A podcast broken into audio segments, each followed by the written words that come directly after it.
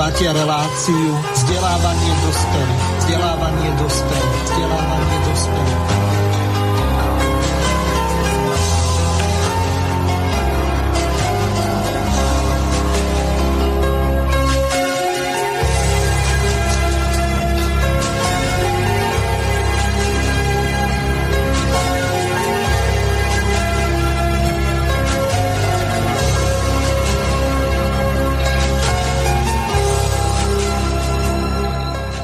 Vážení a milí poslucháči, vítam vás pri ďalšom pokračovaní relácie vzdelávanie dospelých.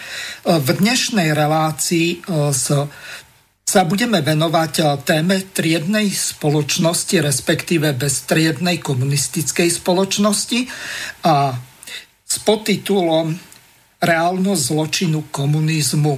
V tejto relácii mám tu čest privítať našich dnešných hostí. Začnem dámov, pani doktorkou Vladimírov Vítovou, PhD. Zdravím vás, pani Vladimíra.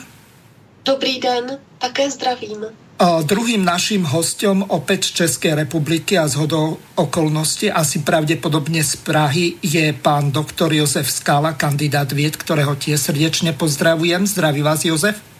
Zdraví vás, posluchače i kolegy na ost- u ostatních mikrofonů a děkuji za pozvání. Ďakujem veľmi pekne. Tretím našim hostom je inžinier Juraj Jánošovský, ktorého tie srdečne pozdravujem. Zdraví vás, Juraj príjemné odpoludnia. Teším sa, že som jediný technik v spoločnosti doktorov spoločenských vied. Aha, o, dobre, o, ja mám tiež technické vzdelanie ku katedru takže technických dvaja. vied a okrem toho dve technické o, maturity, takže o, nemusíte sa obávať. O, tretím našim hostom je historik magister Ivan Luliak, ktorý býva častým hostom spolu s Jurom Janošovským a nakoniec všetci naši hostia pomerne často chodia do slobodného vysielača, čo ma teší. A takisto ja som prípade tejto relácie mal malú dušičku, že cez toto prázdninové spárno a uhorkovú sezónu, že koľky mi odmietnú prísť do relácie a stal sa zázrak. Všetci štyria, ktorých som oslovil, prijali pozvanie, tak ma teší. Ahoj, Imko. Zdravím, zdravím všetkých poslucháčov Slobodného vysielača, prajem pekný začiatok týždňa a pozdravujem aj všetkých ostatných kolegov dobre, takže úvodné formality máme za sebou. Téma je jasná, bestriedná spoločnosť. Predpokladám, že na každého hostia v prvej časti vyjde zhruba po nejakých 14-15 e, e, minút. Samozrejme, poslucháči môžete využívať e-mailové adresy známe studio.bb.juh zavináč slobodnyvysielac.sk po prípade zelené tlačítko na našej web stránke Slobodného vysielača a samozrejme aj gmailovú adresu podobnú studio.bb.juh zavináč gmail.com. Samozrejme, telefóny budú pripojené až v tej ďalšej časti, to znamená v druhej hodine a pretože téma tejto relácie je pomerne náročná, máme dosť a veľmi kvalitných hostí, tak začneme dámov. Pani doktorka Vítova, Neviem, ako e, dobre s vami a jasne začať. Dobre by bolo hneď e, v úvode zadefinovať, čo rozumiete pod termínom komunizmus. A aký je rozdiel medzi komunizmom a socializmom podľa vás? Máte vyštudovanú žurnalistiku, politológiu, takže to by nemala byť pre vás náročná otázka. Nech sa páči. No, Možná budu školomecká, ale já jsem zjistila, že lidi už vůbec neznají základní termíny. Když se jich zeptáte, tak vlastně neví. Takže proto možná pro kolegy budu trochu školomecká. Já bych začala těmi dvěma slovy, že komunismus je z latinského komunis, tedy společný, a socialismus, ten je z latinského slova socialis, tedy společenský. A to bych pak trochu rozvinula. Mm-hmm. Jinak ten komunismus je tedy politická ideologie, která požaduje úplně logicky pro fungování společnosti společné vlastnictví a odmítá třídní rozdíly mezi lidmi. Zatímco socialismus eh, ten eh, se snaží navodit ve společnosti rovnost, spravedlnost a mezilidskou solidaritu. S tím, že eh, to definuje tak, že mají být společné ty výrobní prostředky. A to je velmi důležité. Takže od toho, to jsou podle mého názoru definované rozdíly i v jakékoliv učebnici a, a jsou pravdivé ty rozdíly. Pak samozřejmě je tam spousta niancí, ale tohle je nejzákladnější.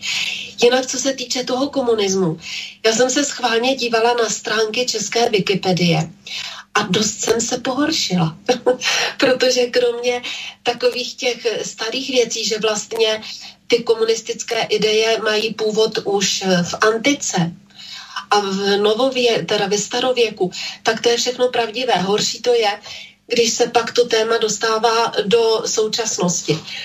Tak ale co se týče té minulosti, takže tady bychom mohli říct, že takovým klasickým dílem je Platónova ústava.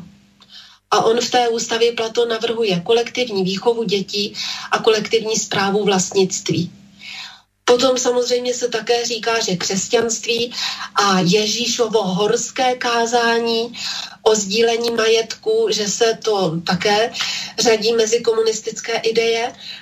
Potom je ta známá Monroeova utopia o ideálním státu a Kampanelu sluneční stát. To jsou takové ty nejzákladnější věci. Nie Monroeova byla doktrína, ta byla proti komunistom. Morova, Tomás Mor. Ano, ano.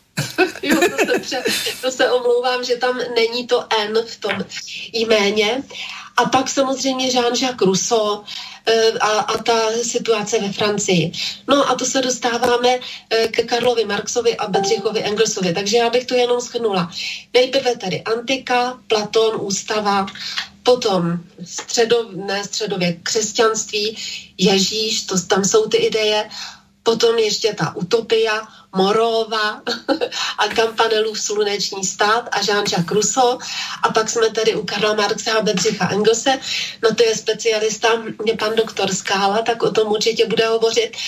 A v tom ten Karel Marx a Bedřich Engels v těch jejich dílech se říká, že soukromé vlastnictví mohou ti vykořišťovaní zrušit jenom násilím, ale to je přece jako logické. Kdo se toho dobrovolně vzdá těch otroků.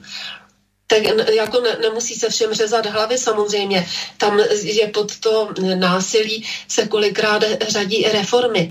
A to se právě dostávám té současnosti, protože eh, na Wikipedii, když se podíváte na českou, tak tam se právě říká, že za, za období komunismu, zatímco tady vůbec nebyl komunismus, ale definují to tak, že od roku 48 do roku 89 tady byl komunismus a v těch zemích, že je komunismus v Číně a ve Větnamu a tak dále. A říká se tam, že ty režimy připravili o život desítky milionů lidí, zavinili hladomor, velké čistky, ničení kulturních památek a proto je komunistický režim v letech 48 až 89 považován za protiprávní. No to jsou tak strašné nesmysly. Za první vždycky byly volby, za, takže tam na tom protiprávního nebylo nic. Za druhé, eh, to mě taky určitě pan kolega doplní, tady nebyl komunismus, ale socialismus. A za třetí, tady nebyla jen komunistická strana. Tady byla strana lidovecká celou tu dobu, byla tady strana socialistická a byla tady i komunistická strana. Takže mm, když se podíváte na Wikipedii třeba když se hovoří o osvobození nebo o té době komunismu, tak tam jsou psaný vždycky v té jako analytické části naprosté nesmysly. A ještě je tam, že většina eh, těch evropských komunistických režimů se zhroutila v revoluci v roce 89. A eh, nikdo tam nehovoří o tom, že se jednalo o cílený rozklad a že to de facto byly plánované a draze zaplacené barevné revoluce. Takže to jenom takhle jsem pojala Wikipedii a to, co se píše o komunismu, o současnosti, takže tam se vlastně vrství lež na lež z mého úhlu pohledu. A teď tedy k tomu socialismu. Jak jsem říkala, to je od slova e, socialis, což znamená společenský. Takže Říká se, že to je de facto protiklad kapitalismu, což je taky pravda. A ta podstata je opravdu v těch, v těch majetkoprávních vztazích a ve struktuře hospodářství. Té Wikipedii zase je napsáno a je to jako v tom smyslu, že to je negativní. Že socialismus je především charakterizován e, státním vlastnictvím výrobních prostředků, kolektivismem ekonomickým intervencionismem a státem řízeným a plánovaným hospodářstvím. Ale jinak nemůže fungovat smyslu plný stát. Ostatně i římský klub k tomu dospěl, že ten nebetičný liberalismus a kapitalismus, liberální kapitalismus, že je naprostý nesmysl. A teď vidíme na každém kroku, že vede to lidské společenství do kytek. Takže tam jsou de facto E, částečně na té Wikipedii pravdivé ty faktické informace, ale je tam zcela milná ta interpretace, když se hodnotí v tom společenském úseku, jak e, především socialismus, protože komunismus nebyl a ten komunismus je tam samozřejmě také hodnocen zavržení hodným způsobem. A vždycky je tam napsáno, že, jsou to, že to je protiváha kapitalismu. No a to je prostě pravda. Takže můžeme se pak od tohohle odpíchnout, pokud se mnou kolegové souhlasí, nebo možná mají jiný názor. A pak jste ještě, eh, pane Miroslave, avizoval to třetí téma, a to byl ten protikomunistický odboj. Tak já jsem se dívala, vy určitě budete pak zmiňovat slovenský zákon, ale my máme zákon v České republice, zákon číslo 262 z roku 2011.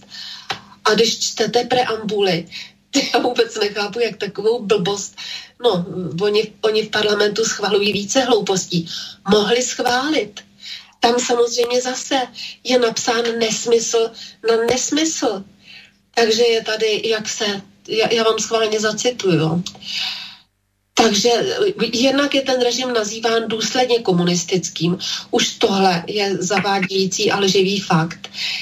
Takže se tady říká, že všichni proti němu bojovali s nasazením vlastních životů, osobní svobody i majetku. Aktivně bránili hodnoty svobody a demokracie, takový, já musím říct, že mě to skoro rozčiluje, když to čtu, protože ještě ve světle toho, co se děje ve světě teď, tak je vidět, že jsou to prostě jenom keci. To se ani nedá nazvat hezčím slovem. Takže jsou, dále pokračuje, že lidé jsou tady trvale odhodláni připomínat ideály vlastenectví, statečnosti, sebeobětování a vyslovují hlubokou lítost nad nevinnými oběti, obětmi teroru komunistického režimu a vychází se ze zásad, které vtěl, byly vtěleny do zákona o protiprávnosti komunistického režimu a odporu proti němu vždyť pro Boha nebyl protiprávní takže tady se vychází, v tom zákoně konkrétně se vychází zase úplně ze lživých premis. A jestliže něco vychází z úplně lživých základů, tak samo o sobě to prostě lživé je. To je přesně jako když se něco tváří jako kachna, nebo ne tváří, když někdo vydává zvuky jako kachna, má peří jako kachna, vypadá jako kachna, tak je to kachna. A jestliže tento zákon už v preambuli je založen na lži, tak je to prostě lživý zákon. Takže my se tady řídíme, není jediný, ale i tímto lživým zákonem. A ještě mám chvilečku, minutku, tak chci říci, eh, co mají nejvíc ti kritici za zlé zestátňování, tak já bych tady uvedla, že co se týče historie České republiky, tak už v první republice v roce 1920 se v parlamentu České republiky projednávalo možné zestátnění těžkého průmyslu a dolů. Ale nakonec toho sešlo. E, protože tehdejší sociální demokracie se vzdala svých cílů a na základě toho, že vlastně zradila ty své voliče, tak vznikla KSČ. Ta tehdejší sociální demokracie totiž měla v gesci a s tím šla do voleb pozemkovou reformu. A ta se provedla jenom částečně. A pak i sociální demokracie, která už tehdy zradila, jako zradí vždy, tak ji předala agrárníkům, A vlastně ta reforma byla rozpracována v té první republice a pak byla odložena a dopracována až v 50. letech. Ale navazovala se na tu, navazovala se na tu pozemkovou reformu z roku 1920. A i znovu opakuji, i tato pozemková reforma, i to byl důvod eh, vzniku KSČ. A ještě chci říct, že k největšímu zestátnění nedošlo v roce 48, ale v roce 45. A proto, když se teď hovoří o restitucích a o tom bezpráví a o privatizaci a že má být vráceno to, co bylo ukradeno, tak vlastně by se vůbec nemělo eh, šahat na to, co bylo zestátněno v roce 45. Ale tady je brán jako zlomový uh, únor 48 ale to prostě také není pravda. Takže jenom jsem se snažila tady na konkrétních věcech dokázat, že to je lež na lež. A ještě poslední zmínku, to jsem zapomněla, ještě když se hovoří o tom komunismu a mrknem se na tu Wikipedii a o socialismu, tak jsem se musela fakt smát, protože tam je napsáno. A někdy komunistický režim, tedy politický režim státu bývá tak nazýván, které jsou ovládány komunistickými stranami. No a a v Americe jsou ovládány republikánskou anebo demokratickou stranou. Jedna je za 18, druhá bez dvou za 20. Když se na to podíváme v tom velkém časovém rozpětí, a to je jako v pořádku. Zatímco, eh, když u nás byly ty tři politické strany, tak to v pořádku není. Takže to, je moje poslední poznámka, že v tom je takový kalimatiáž záměrně. Záměrně uvedený, aby ti, co jsou nepolíbeni vzděláním, což jsou de facto všichni absolventi škol po roce 89, protože co se týče společenských věd, tak tam není žádné vzdělání, tam je jenom indoktrinace. A to mohu říct opravdu, protože jsem se pohybovala v tom prostředí na ministerstvu školství na mnoha vysokých školách. Takže tady jsou záměrně v plén dávány zcela falešné informace. Předávám slovo kolegům. Ďakujem veľmi pekne, Vladimíro. Teraz dám slovo Jurajovi Janošovskému, lebo pán Skála povedal, že chce vystúpiť trošku neskôr. Takže Juraj, vy ste napísali celkom zaujímavý neviem, či to nazvať status. Bolo to zverejnené aj na DAVE 2. Ja som si to tak na letmo či v rýchlosti stihol prečítať, ale dobre by bolo, keby ste uviedli ten to posolstvo alebo to gro toho, čo ste tam napísali, lebo to bolo veľmi dobre a veľmi vystižne tam uvedené. Takže vám odovzdávam slovo. Takže manželka sa zo mňa vysmieva, lebo tvrdí, že ja nikdy nedokážem uvariť to isté jedlo, pretože každý môj recept je originál. Ono to býva niekedy aj s mojim písomným prejavom. Takže e, odporúčam, ak e, budú poslucháči mať záujem, otvorte si stránku DAO 2 a e, je tam z okolností aj je taká rozsiahlejšia trojdielná esej pána docenta Saka, sociológa českého, ktorý rozoberá práve tú otázku e, komunizmu v spoločnosti a e, aj môj, môj, moje postrehy alebo moje názory boli vlastne reakciou na diskusiu pod e, týmito troma esejmi. E, čo je podstata? Predovšetkým ja odmietam sa pripojiť akože e, k tej oficiálnej konvencii, že u nás existoval komunizmus. Mne to v princípe pripomína snahu e, vytvárať e, akéhosi strašiaka, ktorý je, ako pani doktorka hovorila, indoktrinovaný do hlav mladých ľudí a dnes, keď si zoberiete, tak antikomunisti sú po väčšine absolventi e, tých e, stredných a vysokých škôl, ktorí sú obeťami súčasnej propagandy. Ja sa obávam, že tá propaganda antikomunistická nesie rovnaké znaky ako fašistická Goebbelsovská propaganda pred druhou svetovou vojnou. A myslím si, že aj motív je rovnaký. Mám pocit, že režimy sa snažia e, s touto populáciou, s generáciou, s našimi súputníkmi, spoluobčanmi urobiť čosi, čo by som nazval varenie žiab. Francúzi zistili, že žaby sa nedajú variť tak, že sa hodia do vriacej vody, lebo všetky povyskakujú von. Takže základnou metódou varenia žiab je pomalé pridávanie teploty až e, žabám stuhnú svaly a nie sú schopné vyskočiť. Tak aj dnes v spoločnosti v podstate prebieha čosi, čo by som nazval varením žiab. Ja ešte pridám jeden argument. E, v, jednom zo, v jednej zo spravodajských relácií som zachytil, že Slovenský štatistický úrad vydal prognózu, v ktorej straší, že v, do spo, dôchodkového veku dospievajú ľudia tzv. husákové deti zo 70. a 80. rokov a akými e, vážnymi demografickými a inými rizikami e, to hrozí. A spomenuli pri tom, že existuje štúdia OSN, tak som si ju vyhľadal a musím povedať, že Oficiálne OSN má spracovanú demografickú štúdiu výhľad, e, spracovaný v roku 2019 pre jednotlivé krajiny. A aby som vás informoval, rovnako ako poslucháčov Slobodného vysielača, tak e, najhoršia prognóza pre Slovensko v roku 2100 bude 2,5, menej ako 2,5 milióna e, obyvateľov ak e, je známa rozdielna natalita, pôrodnosť e, rómskeho a ostatného obyvateľstva, tak z toho 2,5 milióna bude približne 1,5-1,8 milióna občanov rómskeho pôvodu.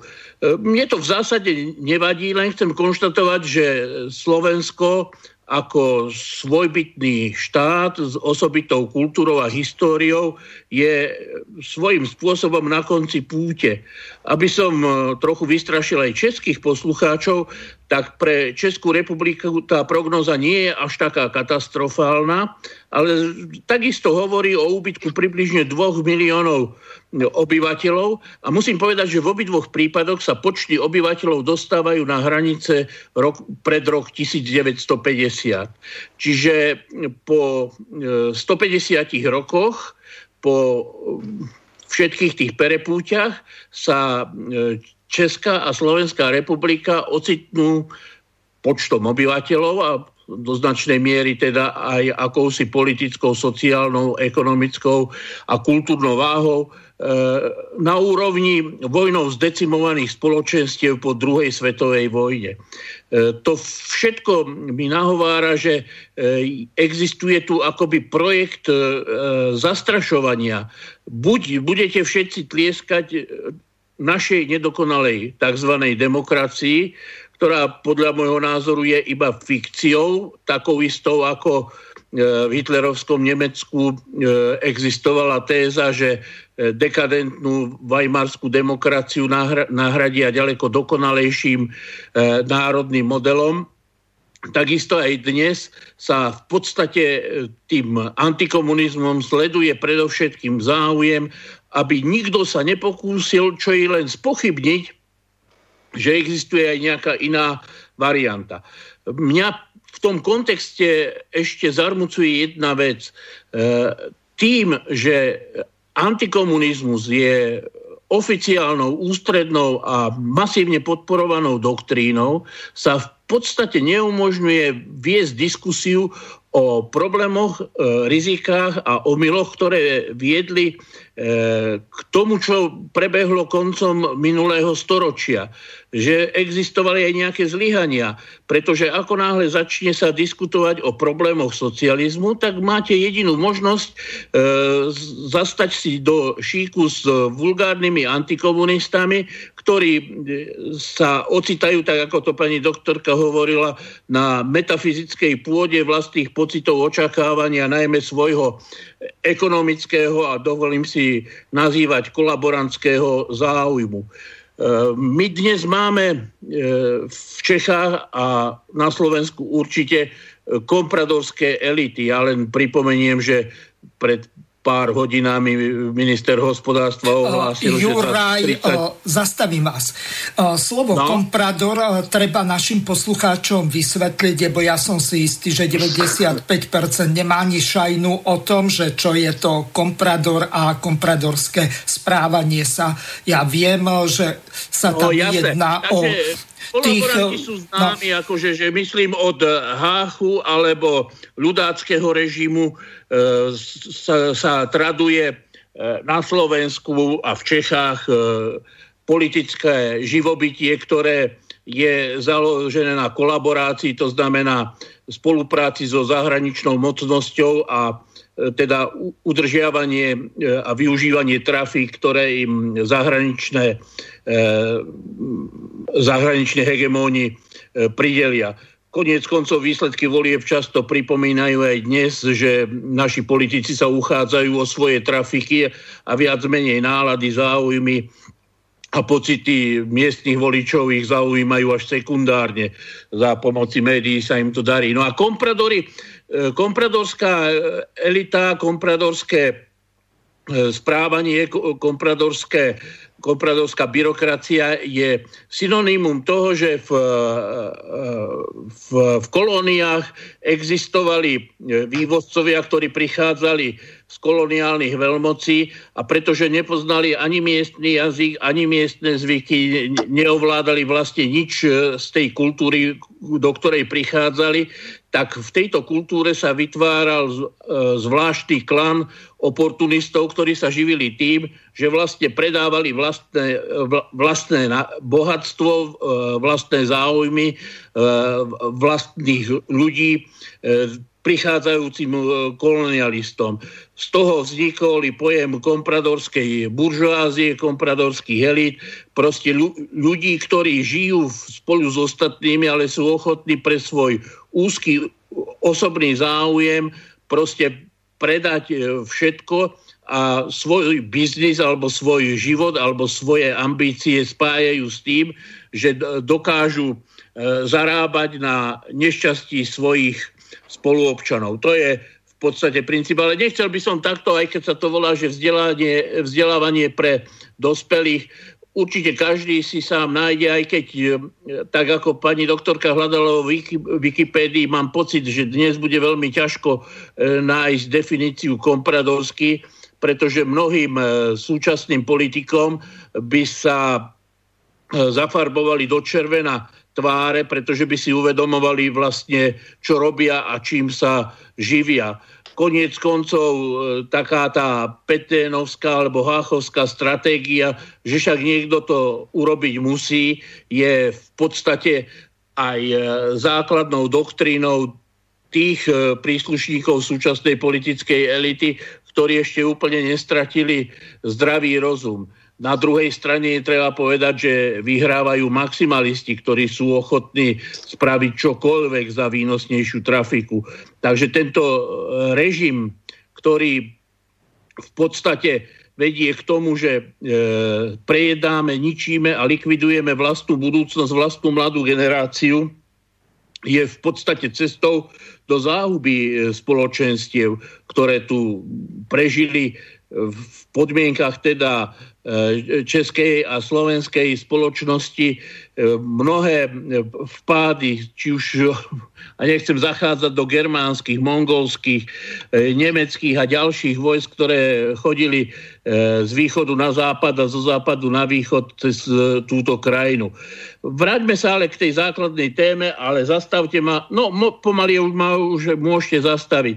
V podstate odmietam teda prijať doktrínu, že tu fungoval nejaký komunizmus a obávam sa, že tá diskreditácia komunizmu sleduje predovšetkým ambíciu, aby niekto vážne neuvažoval o tom, že je možné revidovať ten existujúci dekadentný e, ekonomicko-sociálny a kultúrno-politický model, ktorý je založený na individualizme, súkromnom vlastníctve, na existencii založenej na konkurencii, teda e, zmyslom e, života je poraziť svojho oponenta a nahradiť ho systémom e, ktorý by bol založený na vzájomnej spolupráci. A myslím si, že to je aj jeden zo základných rozdielných princípov a toho strachu, čo by sa dialo, keby ľudia si navzájom e, nebrali z, zo svojich e, zo svojich záujmov, ale naopak pri ich naplňaní by spolupracovali. Na to prvé kolo asi stačí, možná podrobnejšie. Ďakujem vám veľmi pekne. Pani Vítová má faktickú poznámku, práve mi teraz e, to signalizovala a potom dám slovo pánovi doktorovi Skálovi, ak je e, tu. Nech sa ano, páči. Nech sa páči, pani Vítová, vaša krátka děkuji, děkuji. faktická poznámka. Ja som chtěla... Já jsem chtěla jen pana kolegu doplnit, jak hovořil uh, o těch důchodcích, jak se straší je, existuje materiál OSN, který implementovala Evropská unie a tudíž všechny státy, stejně jako Česká republika i Slovensko. A ten materiál se jmenuje, pošlu vám na něj odkaz na originál. Takže cituji, materiál k náhradě původního obyvatelstva, řešení pro stárnoucí a upadající populace. Je to materiál OSN a ten řeší tu stárnoucí populaci migrací.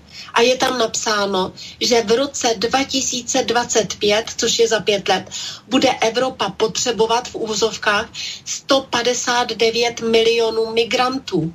A je to vypočítáno, proto je ta migrace ze strany Evropské unie tak podporovaná, aby se nahradila jakoby ta stárnoucí populace v Evropě, že má být 6 celých jedna desetina milionů migrantů ročně.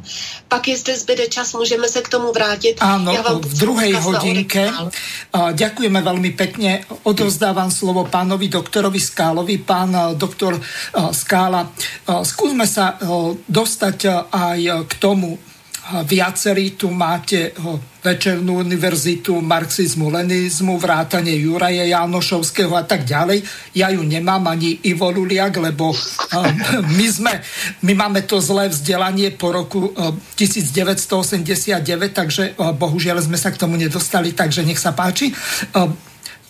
Môžete reagovať na to, čo bolo povedané, po prípadne odprezentovať to, čo máte pripravené. Já jsem se zájmem naslouchal svým kolegím, kolegům, kolegyňce a kolegovi. Vše, co tu řekli, bych podepsal a já bych to téma posunul ještě možná o kousek dál.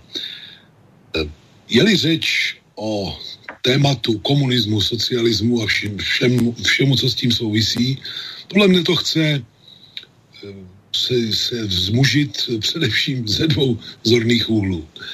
Předně přestaňme podléhat komplexu méněcenosti. Není k tomu sebe menší důvod. Nežijeme v roce na jaře roku 1990, kdy se s realitou tehdejší společnosti, české i slovenské i tehdejších socialistických zemí kolem nás, srovnávali plané sny, prolhané vize, ještě prolhanější sliby a podobně. Máme za sebou více než 30 let následujících a dnes, kdo k tomu má dost odvahy, tak může srovnávat. A ten druhý požadavek eh, smysluplné diskuze spočívá ve schopnosti nenechat si vnutit dvojí metr, ale naopak pokaždé, když na nás vyrukují s dvojím metrem, ho prostě přerazit přes koleno. Tu chvíli se to celé téma ocitá prostě v úplně jiném světle, než eh, se to 30 let lidem sugeruje. Eh, stačí srovnat, řekněme, alespoň dvě, eh, obě éry ze dvou zorných lů a těch, nabízí se jich samozřejmě mnohem víc. Ta prvá spočívá, no ten prvý spočívá v tom, kam jsme se dostali sociálně a ekonomicky. Před listopadové Československo patřilo do extraligy výrobců a dodavatelů desítek špičkových technologií a investičních celků. Dodávali jsme to do desítek zemí, zdaleka nejen e, socialistického společenství a veškerou přidanou hodnotu, hodnotu přidanou rukama a mozky našich lidí jsme inkasovali zpátky a profitovala z toho celá společnost. Užitek z toho měli i lidé, kteří nám nemohli přijít na jméno. Dokonce i dizidenti placení často ze zahraničí, čímž nechci říct, že všichni byli ze zahraničí placení. E, průmyslová výroba vzrostla za o něch 40 let 13krát. Národní důchod 7krát. Osobní spotřeba 4krát. Polistopadový režim se e, obabral k hrubému domácího produktu z konce 80. let až někdy kolem roku 2003. Není náhodou, že že e, statistiky, nevím jak na Slovensku, ale u nás v České republice začínají v podstatě vždycky tak rokem 1992, 1993. Tedy nejnižší úrovní po e, tom šoku, který způsobila privatizace, devalvace koruny a tak dále. Oni ani si netroufnou z věcných hledisek srovnávat e, dobu předtím a dnes jásají v médiích nad tím, že spotřeba masa dosáhla 79 kg na hlavu a prohlašují to za rekord našich dějin. A my, kdo jsme žili dřív a měli jsme, dali jsme si práci něco nastudovat, tak víme, že už v druhé polovině 80. let spotřeba téže potraviny dosahovala téměř 100 kg. To jsou věci, které se před dnešní veřejností naprosto zatloukají. Pojďme k ještě senzitivnějšímu zornému úhlu a to jsou ty takzvané zločiny.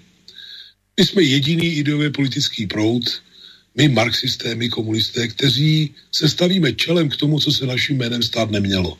Nikdo z našich ideově politických konkurentů a odpůrců nemá ani zanehet cti, svědomí a odvahy k témuž.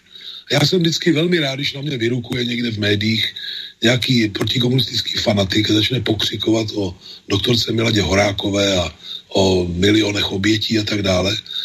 E, a pak položíme fakta na stůl. A například, jde o paní doktorku Horákovou, dobře, jsme xkrát řekli, že neměla být popravena. A já se vždycky těch novinářů a oponentů ptám, a co takhle paní Jelena Čaušesku, která byla jakýmsi staným soudem trvajícím asi 10 minut v prosinci roku 1989 e, odsouzena k smrti, popravena a pak ukazována na televizních obrazovkách, já se omlouvám, ale jako pes utracený v rasovně a e, nastupující politická garnitura plácala ručičkama celá nadšená, že se jaksi zbavili paní Jeleny Čaušesku. Pokud je o Ethel Rosenbergovou, o které neradi naši odpůrci hovoří, tak u ní e, jaksi jsou pouze dvě možné varianty. První je, že byla naprosto nevinná, tedy že ji opravdu jako se stala obětí justiční vraždy. A druhá, pokud by byl byť stín pravdy na tom, že se nějakým způsobem zasloužila o to, že Sovětský svaz se dopracoval k, k jaderným zbraním dřív, než by toho dosáhl tým akademika Kurčatova, tak pak by musela paní Ethel Rosenbergová dostat Nobelovu cenu míru, protože jedině to, že Sovětský svaz e, docela včas dokázal postavit protiváhu americkému jadernému potenciálu, zabránilo tomu, abychom si v dějinách připomínali další Hirošimy a Nagasaki. Prostě tak, takhle ta pravda zní.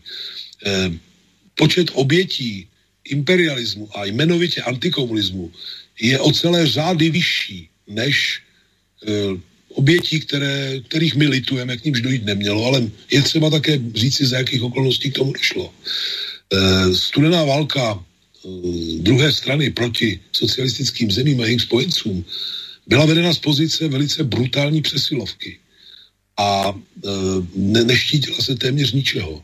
Napřipomínám, že například na Prahu a její okolí už na Prahu 50. let mízilo 69 jaderných hlavic. A kdo, a naše rozvědka tehdy pracovala velmi úspěšně, i sovětská a tak dále, jsme věděli, co nám hrozí, byť já jsem u toho fyzicky nebyl, říkám-li mi. A e, ano, v atmosféře, kdy každou chvíli hrozilo, že můžeme mít přepadení, že, že může začít nový světový konflikt, pochopitelně se v některých otázkách i přestřelilo. Nás to mrzí, my bychom rádi nic podobného už nikdy nezopakovali, ale byli bychom rádi, kdyby naši odpůrci si zametli před vlastním Prahem a uplatnili ta samá kritéria, jimiž se pokoušejí demonizovat nás sami na sebe. Pokud by to udělali, tak uh, budou muset uh, si, uh, klečet na koleno a dopsat si, poká, a do, dopřát si pokání po celé týdny, měsíce a roky. A teď možná k té otázce komunismu. Paní Vladimíra tu docela plasticky popsala genetik, genetické, bych tak řekl, zdroje moderního komunismu. On se od Marxe a Engelse, od toho předchozího, kterému říkáme utopický, jak socialismus, tak komunismus, liší tím, že, jak to jednou napsal velice trefně Engels, eh, dřívější jaksi odpůrci kapitalismu věděli, že je špatný, že je nespravedlivý, no ale tím to pro ně končilo. Oni nevěděli, v čem je zakopán pes a kde najít klíč eh, k tomu, abychom se dostali k lepší budoucnosti. Pod, podstatou onoho průlomu intelektuálního, který přišel s Marxem a Engelsem, je objev, řekl bych, dědičného hříchu eh, a základního rozporu a základní achilovy paty kapitalismu. Tedy toho, proč je nejenom nespravedlivý, ale proč eh, jak si něco znovu a znovu komplikuje jeho elementární fungování. Je to nadhodnota, dolovaná cizí práce, která oč víc je dolováno, tím menší je trh eh, jaksi reálného zboží a služeb, protože lidé, kteří by si rádi koupili, mají o to menší příjmy, řečeno velmi zjednodušeně. A dosud předtím kapitalismus mohl unikat expanzí na nové trhy. A právě tento poslední rezervoár si zrušil onou globalizací vlastní moci, kterou si již dosáhl poté, co mu pátá kolona v Sovětském svazu si umožnila eh, likvidovat politický východ. Tento problém bude už jenom narůstat. Krize, která právě zači- začala, a vůbec není jenom o nějakém novém koronaviru, koronavirus ji pouze dál hrotí a stává se výmluvou pro skutečné vyníky ekonomické krize, krize, která zřejmě opravdu bude minimálně tak hluboká a drastická jako od konce 20. do prvních let, do prvních uh, roku 30. desetiletí minulého století a zamyslet se nad tím, co z toho plyne. Kam, jak najít humánní a, řekl bych, udržitelné ekonomicky, sociálně racionální řešení, vůbec není jenom si, jak, jakousi obsesí, jakousi posedlostí marxistů a jiných odpůrců kapitalismu, ale je to otázka, kterou budeme muset nějakým způsobem řešit. A dvojnásobná naléhavá je v zemích, jako je Česká a Slovenská republika, protože jsme krmelcem cizího kapitálu a vazalem cizí, cizích velmocí, jak to tu Juraj Janošovský plasticky popsal. A za krize vždycky platí, že košile je blížší než kabát ještě mnohem víc než jindy. A co je zvlášť zvrhlé na dnešní eh, politice těch takzvaných globálních elit, je fakt, že nejenom, že už eh, jaksi ne, nečerpají zisk z podnikání na vlastní riziko, že už jsou dávno jenom rentiéry, ale dokonce oni ten odpad ze svého vlastního tureckého hospodaření, tedy ne, neuvěřitelnou hromadu ztrát a dluhů, změnili v řekl bych, klíčové zboží a základ svého vlastního business plánu. Já jsem si proto vymyslel takový chytlavý pojem ekonomická koprofílie. Pro posluchače, kteří nevědí, co to je koprofílie, jedná se o zvyklost některých nižších savců, omlouvám se, eh, jak si kinout i z vlastních exkrementů, z vlastních výkalů.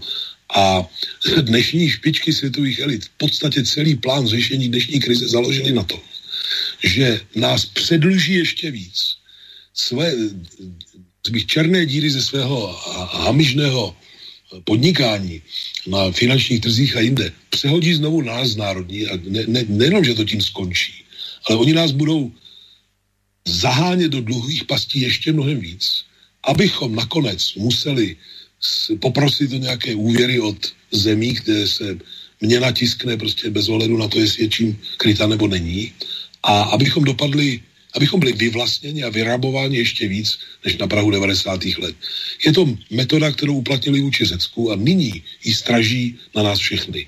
Čili otázka jakéhosi postkapitalismu, jak, jak si předejít tomuto děsivému riziku a této děsivé hrozbě, se stala věcí v zájmu 98-99% obyvatel České i Slovenské republiky, snad s výjimkou těch pár místodržících cizího kapitálu, těch kompradorů, jak o nich hovořil Juraj Janošovský, kteří e, svůj život spojili v podstatě s tím, že škodí své vlastní zemi. Asi mluvíš příliš dlouho a omlouvám se a rád se zapojím do diskuze potom. Fajn, ďakujem vám veľmi pekne. Ja sa vás ešte spýtam na jednu podstatnú vec. V tom článku od toho pána sociológa, docenta Petra Saka, tak je napísaný jeden citát, ktorý vyslovil váš miesto predseda KSČM Miloslav Dolejš a zacitujem z toho, čo je tam uvedené. Pán Dolejš definuje, respektíve distancuje sa od nehumánneho komunizmu a od bestiálneho projevu stalinizmu. To je čo za sprostosť. Ako si toto môže dovoliť eh, povedať miesto predseda KSČM, od akého komunizmu to on eh, na tú večernú univerzitu marxizmu, leninizmu nechodil, alebo tam prepadol, alebo nemáte žiadne stranické vzdelávanie, alebo je to úplne vymetený človek, ktorý nevie, o čom hovorí? Tak napřed k tomu, kdo je Jiří Dolejš. Jiří Dolejš eh, dospíval právě, když došlo k eh, velkému třesku na přelomu 80. a 90. respektive končil nějak tehdy vysokou školu, pokud se nemýlím. No eh, a tu vás eh, zastavím. Ak on vtedy končil vysokú školu, tak on na tisíc percent, lebo sme boli v jednom štáte, tak mal uh, povinný marxizmus, leninizmus, okrem toho, že uh, chodil ako na tie vojenské cvičenia, aby išiel na tú uh, polročnú alebo 5-mesačnú uh, základnú vojenskú službu.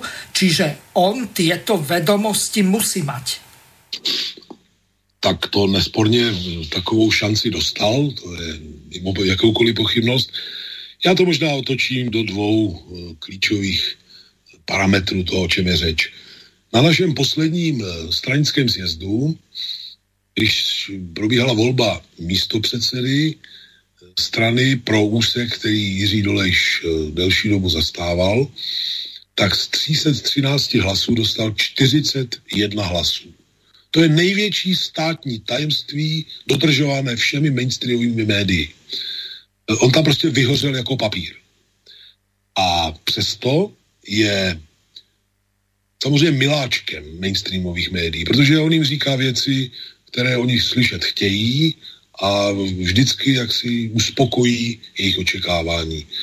Máte pravdu v tom, že eh, se posouvá dál a dál do formulací, které musí rozhořčit nejenom každého marxistu, ale já potkávám desítky a desítky lidí a píší mi desítky a desítky lidí a tážou se, jak je možné, že vůbec takový člověk může jménem komunistické strany někde vystupovat.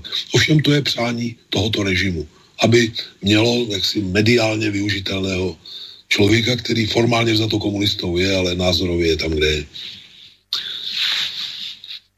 Len potom otázka je, to tí delegáti majú vymetené mozgy, ak sa vás môžem úprimne a otvorene na to spýtať, keď takéhoto človeka za miesto predsedu po slovensky podpredsedu strany zvolia? My jsme si, Miro, nerozuměli, já to zopakuji. Uh-huh. Z 313 delegátů mu dalo svůj hlas pouze 41. A to stačilo? Ne, on není místo předsedou, to je nedorozumění. Jiří Dolejš roku od minulého sjezdu není místo předsedou Aha, ospravedňujem sa, tak e, potom v tom článku je chyba. Ne, Miro, on dostal, on byl čtvrtý v pořadí. Ano. On, který je pečený, vařený na televizní obrazovce a všude jde, že režim ho miluje opičí láskou, tak on dostal 41 hlasů z 313 a byl čtvrtý v pořadí. Ano. To, já myslím, že to je faktum, které jaksi nevyžaduje dalšího komentáře. Uh, fajn, ďakujem vám pekne za toto vysvetlenie a teraz, uh, Ivko, počujeme sa, lebo uh, nachádza, či nastáva tvoja chvíľa. Tak áno, počujeme sa, jasná, jasná vec. Ja sa priznám, e, teraz som sa dostal do takej miene nevýhodnejšieho postavenia, lebo už to základné, čo, čo sa malo povedať, sa povedalo. Takže ja to zoberiem tak trošku z iného uhla.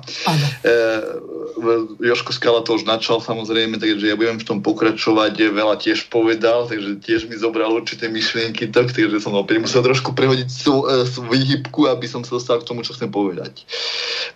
Bolo správne naznačené o otázkach komunizmu, o, jeho rozvoji. Bolo toto aj presne pred rečničkou na začiatku aj e, presne definované, aj sa o tom pomerne dosť povedalo, takže ja by som chcel tak trochu nadviazať na to, že od, v podstate od manifestu komunistickej strany, napísaného Marxom a Engelsom, dokonca ešte predtým, predtým, sa mi to charakterizujú ako strašidlo komunizmu obchádza Európou, takže už aj vtedy e, boli všetky tieto majetné vrstvy, či to, boli, či to bola rodiaca sa buržoázia alebo e, umierajúce šlachtič, e, šlachtické nomenklatúrne kádre, ako by som to takou srandovnou vecou povedal, tak všetci upriamili pozornosť proti komunizmu.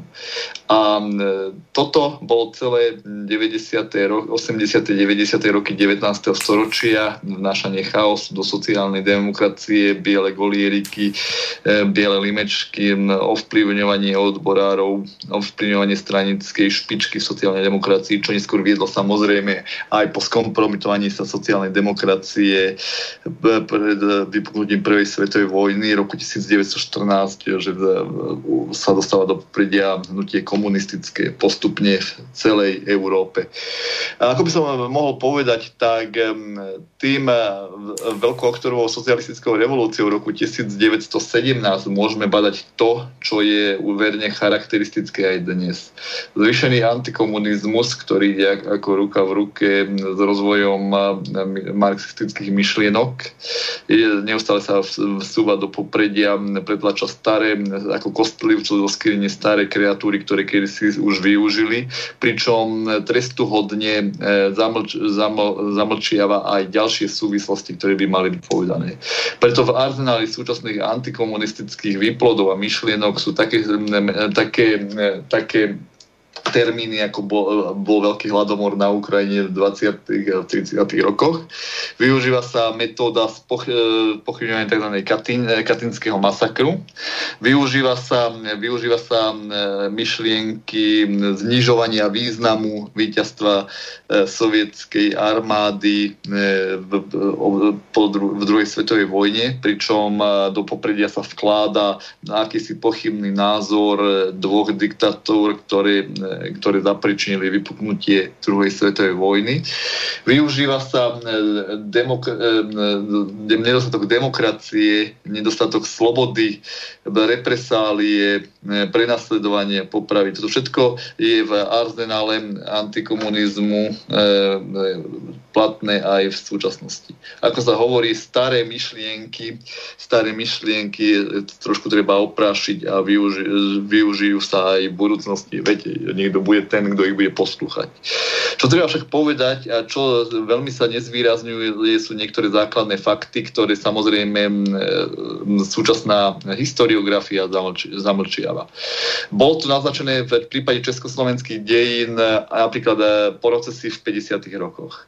Zabudol sa však dodať základný, e, základný fakt, že komunistická strana Československa e, ako vedúca zložka vtedajšej spoločnosti, budujúca nové spoločenské zriadenie, prešla e, s najväčšími obeťami druhej svetovej vojny. To znamená, že komunistická strana Československa stratila 75% e, predvojnového členstva. A neboli to len e, čl- sympatizanti alebo predstavitelia tých najnižších zložiek, ako sú základné organizácie.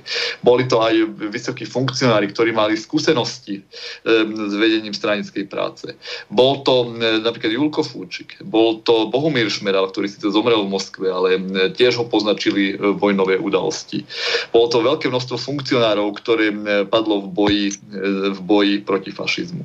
Dneska, ešte, dneska sa viacej zameriava pozornosť na západný odboj. Venuje sa pozornosť viacej Gabčíkovi, venuje sa pozornosť e, tomu občianskému odboju na, zameranému na západ. A bohužiaľ trestuhodne sa zanedbáva ten komunistický odboj. Je to pod myšlienkou toho, že dva, dve totalitné režimy sa spojili v boji proti demokracii a túto demokraciu tú, tú demokraciu poškodili. Čím zaviedol vládu na dlhé obdobie totalitnej ideológii. Nehovorí sa však aj iné. Nehovorí sa to, že zodpovednosť za tieto všetky udalosti nemá východ, že má západ. Nehovorí sa o, význam Mníchova roku 1938. Nehovorí sa o tom, ako na západ hanebne zapredal. Nehovorí sa ani o tom, že, že sovietská strana pred druhou svetovou vojnou, čo sme si zdôrazňovali vo viacerých reláciách, urobila všetko preto, aby, aby zamedzila nástupu Hitlera k moci. A keď sa už Hitler dostal k moci, urobil všetko preto e, v, v rámci diplomácie, aby Veľká Británia, Francúzsko, Sovietský zväz a Polsko išli spoločne proti Hitlerovi. Nič nebolo vy, vy, vypočuté. Ešte na, v auguste roku 1939 e, sovietský námestník ľudového komisára zahraničných vecí Suric posiela do Londýna a Paríža, Paríža depeše o spoločnom postupe proti Hitlerovi. Toto všetko sa nevyslašené. Miesto toho sa dodnes do vedú, vedú vedecké dišputy zo strán, zo strán e, súčasných historikov, e, nekriticky tvrdiacich, že dve diktatúry uvedli svet do druhej svetovej vojny. Hovorí sa o pakte Molotov-Ribbentrop, nehovorí sa o ničom, čo mu predchádzalo a že podobné dohody mali podpísané aj západné mocnosti. Nehovorí sa o príčinách toho, že prečo sovietská vojna utrpela v prvom slede bojov e, porážky. Nehovorí sa o tom, že musela držať dva fronty proti Japonsku a proti e, Nemecku, pretože ešte počas roku 1941-42 nebolo úplne rozhodnuté, či pôjde Japonsko do vojny proti Sovietskému zväzu. Zamlžiavajú sa e, úspechy Sovietskeho zväzu aj po vojne. Je to jediná krajina, ktorá aj napriek mno, veľkému množstvu obetí, veľkému množstvu utrpenia a veľkých materiálnych škôd dokázala v priebehu niekoľkých rokov vybudovať e, národné hospodárstvo, ktoré bolo schopné konkurovať západu. Nehovorí sa o tom, že vyslalo prvú kozmickú loď a prvý, e, prvú družicu na obežnicu Zeme. Toto všetko sa popiera. Stále sa neustále hovoria o hladomore, o politických čistkách a represiách. Nehovorí sa o tom, že, že bezpečnostné zložky, e, najmä v Československu, po roku 1945 nemali, neboli schopné e, konkurovať e, policajným orgánom a bezpečnostným orgánom napríklad na západe, ktorí mali dlhodobú tradíciu. Nehovorí sa ani o tom, že československé bezpečnostné zložky v prvom období, keď s tým ešte nikto nepracoval, poznali jediné výsluchové metódy a vedenie vyšetrovania z zo strany gestapa, ktorí sami, ktorí sami kedy si zažili. Až v, druhej, až v polovici 60. rokov sa začína systematicky pracovať s, be, s ľuďmi v bezpečnostnom aparáte. Keď sa hovorí o procese s Miladou Horákovou, ktorá bola odsudená na základe aj zákona na ochranu republiky, ktorý prijal buržoázny československý parlamentarizmus. Nehovorí sa o tom, že podľa tohto istého zákonu boli odsudené desiatky, stovky komunistov do najťažšieho väzenia len z toho dôvodu, že povedali, nech, heslo nech, že sovietský zväz a my chceme spojiť Československým a Sovietským zväzom. Nehovorí sa o tom, e, keď sa hovorí o e, vraždách proti civilnému obyvateľstvu, o tom, že rovnaká bola aj prvá Československá republika, ktorá sa v súčasnosti glorifikuje. Ako si trestuhodne sa zanedbáva na to, že e, Československo prešlo svojimi košútmi, prešlo Duchcovom, prešlo strelbou do robotníctva v rozličných častiach republiky a že vedúci činiteľia, ktorí bojovali o to, aby tí najchudobnejší mali dôstojnú mzdu, skončili nieraz vo, vo vezeniach, za ktorý nikdy neskončila Milada Horáková. Toto všetko sa popiera. Popier, prednedávnom v rámci antikomunistickej kampane prišiel na tel, televízii služieb, streamovacích služieb z seriála HBO, ktorý sa volá Černobyl tam e, základná myšlienka diváka, ktorý tento seriál sledoval, bolo to, že vlastne socializmus je vinný za to, že vlastne došlo k takejto ekologickej katastrofe. Toto sa veľmi zveličovalo. Hovorilo sa o tom, že socializmus nedokáže, e, nedokáže zabrániť takýmto ekologickým katastrofám.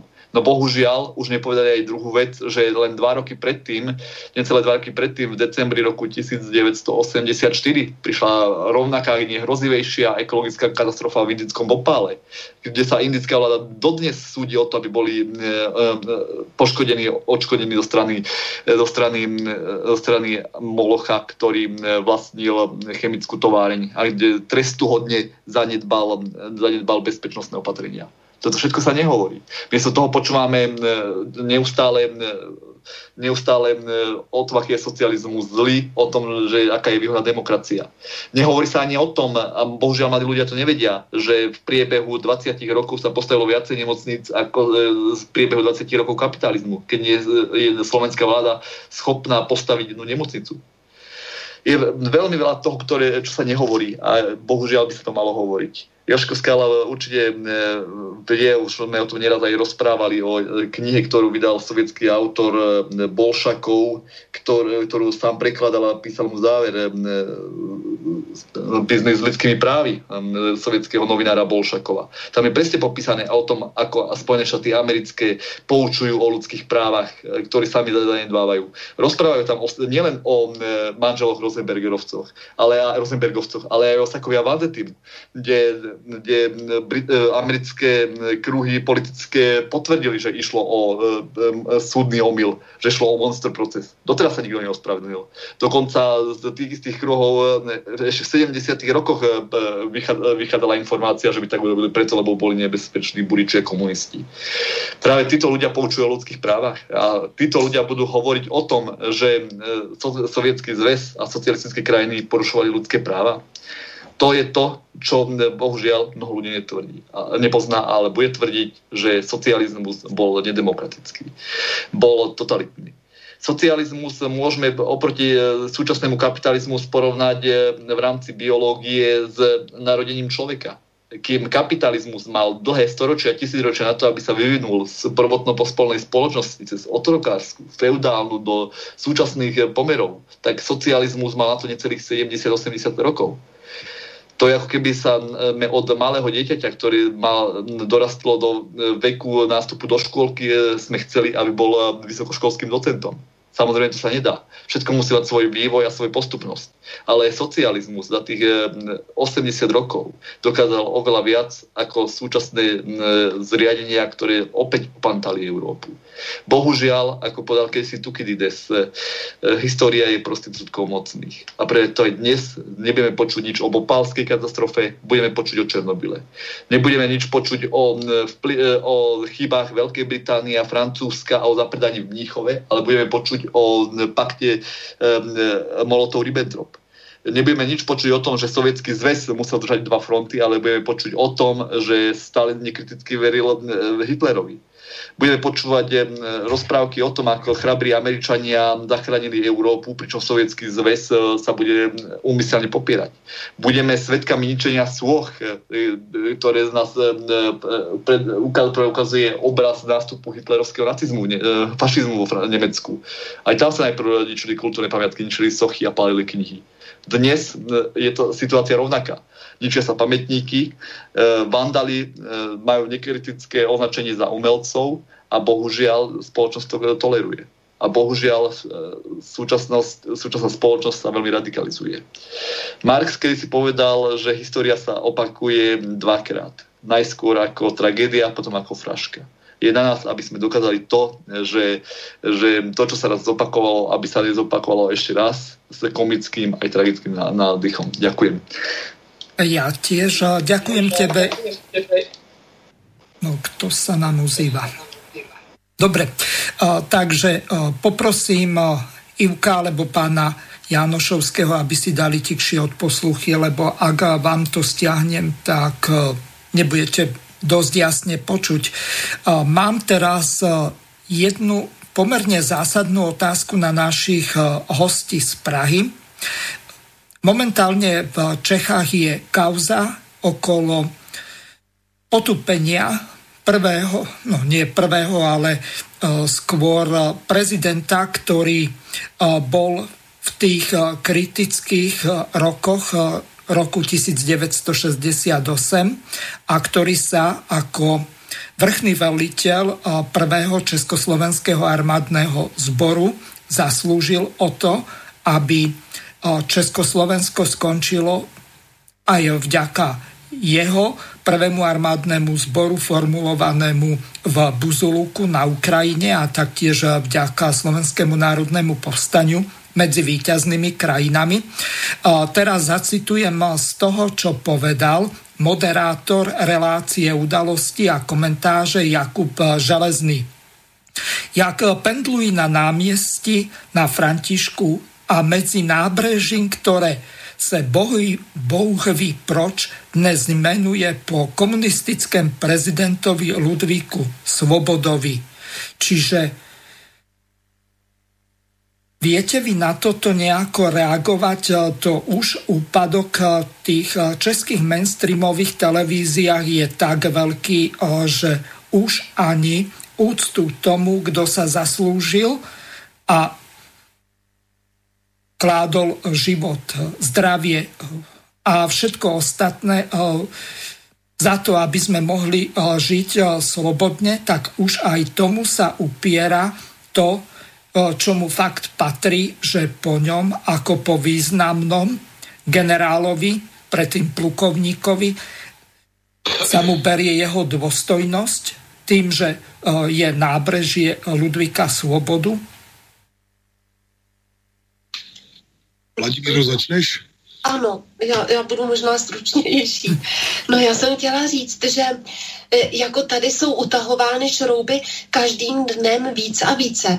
A že jsem na tomhle, i to je konkrétní příklad toho, kdy můžeme vidět, jak je manipulováno s tou společností z hlediska těch šesti priorit řízení společnosti. My vlastně, když jsme teď hovořili o komunismu, socialismu nebo kapitalismu, tak to je ta nejvyšší priorita řízení společnosti každé, když s ní manipulujete od čeho, nebo i nemanipulujete, od čeho se to odvíjí. Tak teď máme ten liberální kapitalismus a kolegové tady přesně říkali, jako všechno, co je liberální kapitalismus, je OK a všechno ostatní je špatný. A to je ta nejvyšší priorita, od čeho se vše odvíjí. Ale hned ta druhá je takzvaná chronologická kdy se úplně převrací historie. A to je speciálně konkrétní příklad e, toho Ludvíka Svobody a i jiných, jak tady byl zmiňován ten pakt Molotov-Ribbentrop a vůbec zamlčována Mnichovská smlouva a tak podobně. Protože děti jsou ve školách teď učeni, vlastně učeny, vlastně opaku v té faktické historie. Takže oni teď ty děti, co vyjdou ze škol, budou považovat to historické zlo za dobro a to historické dobro, to osvobození naší země eh, sovětskou armádou za zlo.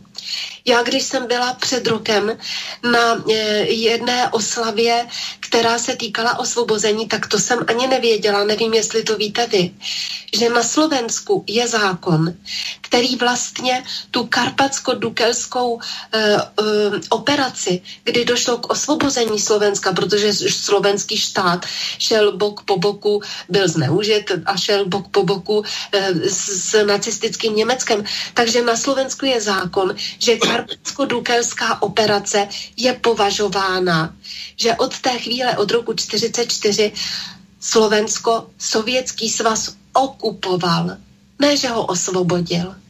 Takže tím, že je dáváno všemu, e, jsou ty znamínka opačná, tak ty děti a ta generace mladá, už ani není teď mladá, tak má úplně zkreslená měřítka a vůbec nedokáže předřadit příčinu a z toho vydedukovat následek protože ty vstupní kódy, které ona dostává v tom vzdělávacím procesu, jsou úplně opačné. Takže my tady se rozplýváme nad Německem a zavrhujeme Sovětský svaz, to je úplně to nejzákladnější měřítko. A ještě chci říct, že eh, jak to chodí na Slovensku, ale promiňte, že zmiňuji Slovensko, ale to jenom kvůli tomu, že jsme na slobodném vysílači.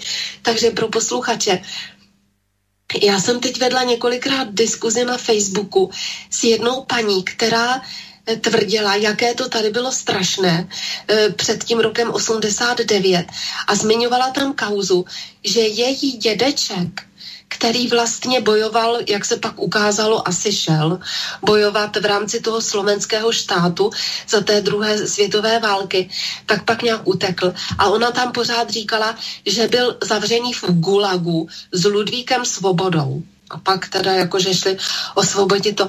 Takže takové úplně nehoráznosti, že Ludvík Svoboda byl na Gulagu, nevím, jak se pak z něj stal teda generál, jak pak mohl sformovat eh, tu, ten armádní pluk, tak takový nesmírný hovadiny ti, ti lidé říkají. A prostě není boha, aby aby se jim to vyvrátilo. Jim můžete předkládat fakta od rána do večera 24 hodin denně, 7 dní v týdnu. A v tom mozku není ani jedna kapacita, která by ta předložená fakta e, přijala. A to je na tom to příšerné, protože to vymětí těch mozků je fakt absolutně důkladné. Předávám slovo. Hmm. Já jestli mohu navázat, Uh, ano, je spousta lidí, kteří mají mozek úplně vyd, vyd, jak si vydraxlovaný, jak se někdy Vydesinfikovaný. Vydesinfikovaný. Ale zároveň doba se vyvíjí a mě třeba potěšila anketa na stránkách parlamentních listů. Oni to dělají poměrně často a tam položili otázku, zda máme Ludvíka Svobodu považovat za člověka hodného úcty, anebo za opak 97% lidí, kteří se do té ankety zapojili, jsou to vždycky tisíce lidí, eh, volilo tu první variantu, tedy že to je člověk, který si zaslouží uznání a respekt. Já jsem v roce 1979, když Ludvík Svoboda zemřel, pracoval v komunistické straně Československa a když se konal jeho pohřeb, a on byl vezen se vší úctou e, na lafetě prostě přes hlavní město Prahu, tak jsem zodpovídal jako stranický pracovník za e, most, který je u Štvanice, za úsek asi dlouhý, já nevím, asi jeden kilometr, jak si dohlížet na to, aby tam nedošlo k nějaké nepřístojnosti. A měl jsem trošku, nechci říct strach, ale byl jsem mladý kluk, nebylo mi ještě zdaleka 30 a říkal jsem si, kdyby se teď něco odehrálo, co já s tím budu dělat. A když se ta lafeta začala blížit, tak e, přísahám na co chcete, tam byla spousta lidí, ti lidé stichli, stoupli si do jakéhosi téměř pozoru, všichni obrátili hlavu k té lafetě, nikdo se v tu chvíli nebavil nebo nechoval jakkoliv nedůstojně a bylo to 11 let po onom srpnu 68 a tak dále. Eh, Ludvík Svoboda se těšil respektu, uznání a já bych řekl přímo díkům drtivé většiny našeho tehdejšího obyvatelstva, které ještě nemělo promytý mozky, tak jak to je prostě dnes. A pokud je o to, že to z prostárnu vyslovil Jakub Železný, já nevím, jestli všichni posluchači vědí, e, znají, řekl bych, rodokmen redaktora Jakuba Železného, No vesměs se ví, že jeho otec byl zakladatel Novy, televize Nova, e, že to s tím Lodrem a s tou jeho kapitálovou skupinou tak nějak podivně uhrál způsobem, který nás daňové poplatníky v České republice stál 10 miliard korun. Tak to je velký hřích, který po němž bych si nevyskakoval tolik. Ale poměrně méně se ví, kde se narodil Vladimír Železný, tedy otec Jakuba Železného. On se narodil v Sovětském svazu. Narodil se v Ufě, kam byli eh, jaksi, evakuováni představitelé eh, tehdejších komunistických struktur nacházejících se na sovětském území poté, co se hitlerovská vojska přiblížila k Moskvě a drtivá většina mm, zahraničních, ale i sovětských institucí byla z bezpečnostních důvodů odstěhována až do té Ufy, do některých, do Kujbišova, do některých jiných míst. Je, mm, Izraelec by řekl, že to je chucpe, nebo tedy kdo mluví mm, nebrejsky nebo jidiš. Jestliže člověk s tímto rodokmenem si troufne prohodit takovou sprostárnu na adresu muže, jeho životopis je, to je klenot naší hodin. To, co dokázal Ludvík Svoboda, to je klenot našich národních dějin. Nechci zacházet do všech detailů, ale on e, ne, nesložil ruce, jeho rodina byla velmi postižena za druhé světové války, za okupace. Paní Irena se musela skrývat Dcera Zoe se s ní skrývala také, mimochodem paní profesorka Zoe Klusáková žije stále, je jí tuším 95 let a tu a tam i vystoupí někde veřejně velice sympaticky. A dva, ne tři nejbližší příbuzní Ludvíka Svobody zaplatili okupaci a to, že on vedl zahraniční jednotku svými životy. Eh, Ludvík Svoboda se zachoval jako špičkový vlastenec i voják už na sklonku první světové války, potom za předmíchovské republiky, znovu po Mnichově, kdy odešel do zahraničí a jak si už na polském území a potom na sovětském území byl lídrem, byl velitelem lidí, kteří byli ochotni bojovat za osvobození své vlasti tváří tvář smrti. A to, že spolupracoval se sovětskou NKVD, tedy ano, to američani a, a Britové a jiné tajné služby spolupracovali také. To nebyla žádná represivní práce vůči někomu ve vlastních zadách. To byla spolupráce v rámci antihitlerovské koalice. Jestli ti pitomci, kteří se dnes vyjadřují o dějinách, nevidí ani tohle, tak je třeba jim to prostě veřejně neustále připomínat. A pokud je o jednání Ludvíka Svobody v srpnu 1968, Ludvík Svoboda se velmi zasloužil o to, že nedošlo ke krvi prolití. Pokud si to někdo přeje dodatečně, ať to řekne. Ať řekne, že si přeje, aby tekly e, potoky krve, aby umírali stovky a tisíce lidí. Ludvík Svoboda e, má nehyroucí zásluhu i z této e, přelomové chvíle našich dějin.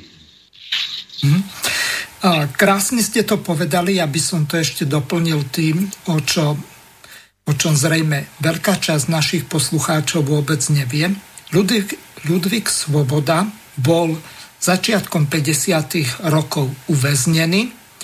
Bolo proti nemu západnými tajnými službami urobené nejaké také sprisahanie, ktorému čelní predstavitelia komunistickej strany uverili a e, zavreli ho normálne do väzenia.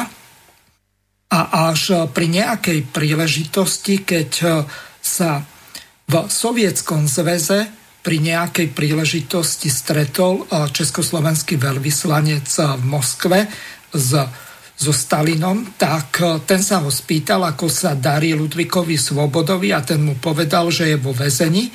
Napriek tomu, že v Sovietskom zväze mal veľkú úctu a západné tajné služby nejaký pamflet napísali s tým, že to údajne prišlo s nejakým falošným podpisom od Stalina, tak Stalin bol vtedy veľmi nahnevaný a okamžite žiadal listom vedenie komunistickej strany a prezidenta, aby ho okamžite prepustili. Takže asi toľko. Čiže Ludvík Svoboda si vytrpel ešte aj za toho tzv e, komunistického režimu, ako to nazývajú veľmi nesprávne e, mnohí e, odporcovia reálneho socializmu. Máme tu jeden e-mail od poslucháča, ale pripomeniem našim poslucháčom, že telefónne číslo je už viac ako 15 minút zapojené, čiže môžete ho využiť. Číslo do štúdia je plus 421 910 473 440. Pokiaľ máte otázky na ktorého zna, ktoréhokoľvek z našich hostí, či už pani doktorku Vítovu, pána inžiniera Janošovského, pána doktora Skálu alebo pána magistra Luliaka, tak môžete volať. Teraz prečítam ten e-mail. Poprosil by som hosti, píše nám poslucháč Michal z Prešova. Som mladšej, gener- patrím do mladšej generácie a Rád by som sa spýtal, ako to vlastne bolo s tou železnou oponou, kvôli čomu bola postavená a prečo ľudia nemohli ísť na západ alebo z neho sa vrátiť, tak ako sa o tom píše ako o zločine komunizmu v tom zákone 125 z roku 1996 zbierky zákonov Slovenskej republiky. Čiže uh, tam sa jedná o zákon, eh, ktorým sa odsudzujú tzv. zločiny komunizmu. Eh, neviem, kto sa chcete eh, vyjadriť. No, ja bych možná... No, ujmem sa zase ja na chvíľu slova. Ja by som to zaradil do kontextu. Málo kto si uvedomuje, že sovietská revolúcia bola po skúsenosti sveta z prvej svetovej vojny. Že prvej svetovej vojny predchádzalo niečo, čo sa volalo Bell Epoch, doba krásna a ľudia boli vyliečení a zistili, o čom vlastne tie režimy, tie totalitné režimy v, eh, v Európe a nakoniec sa do toho zapojili aj Spojené štáty sú. A reakciou bolo, že nielen v Sovietskom zväze, ale tie revolúcie prokomunistické alebo smerujúce alebo hlásajúce sa ku komunizmu sa šírili Európou a boli vlastne utopené krv, v krvi, zlikvidované aj teda v dôsledku vlastných chyb, ale predovšetkým preto, že e, tie režimy mali vtedy ešte dostatok síl. A druhá svetová vojna bola znova e, e, tým istým e, v novom podaní. E, vlastne e, hrôzy druhej svetovej vojny priviedli celú Európu na prach socialistických režimov. A možná poviete, že prečo tak zoširoka začínam o železnej opone. No proste USA a e, takí konzervatívci, ako bol Churchill, boli vystrašení z toho, že komunisti vyhrávali vo Francii, v Taliansku, v Grécku, že ich to stálo obrovské sily a vlastne e, vojensky v Grécku zasahovali. E, zoberte si, že pár mesiacov po skončení druhej svetovej vojny boli nútení e, Briti a Američania e, vojensky zvrhnúť legitímnu vládu. Takže tá hrôza z toho, že komunizmus obchádza Európou, v nich bola prítomná. A to spustenie železnej opony nebolo zo strany Sovietskeho zväzu alebo Sovietskeho bloku. Železnú oponu spustil Západ. A je treba povedať, že tá železná opona bola predovšetkým určená preto, aby izolovali e, sovietský blok alebo krajiny, ktoré patrili do sovietského bloku. Veď e, do postavenia berlínskeho múru e, sa vyčítalo Sovietskému zväzu značná miera naivity.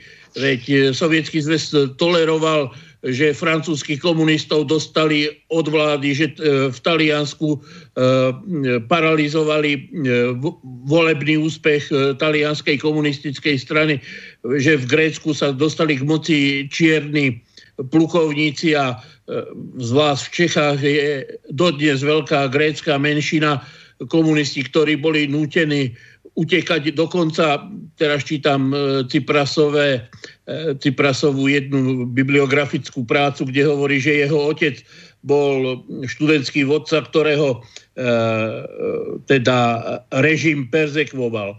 Takže železná opona vznikla z vôle ako preventívne opatrenie proti rozširovaniu sa socializmu v Európe a tá reakcia z druhej strany je potrebné povedať, že e, hybridná vojna, útok na e, sovietský zväz a e, krajiny, ktoré spolupracovali so sovietským zväzom, bol veľmi intenzívny. Treba si uvedomiť, že e, Američania neváhali e, real, uskutočniť niečo také, ako je útok atomovou bombou, kde v jeden deň zomrelo toľko ľudí, ako vo Sviečine za celý rok.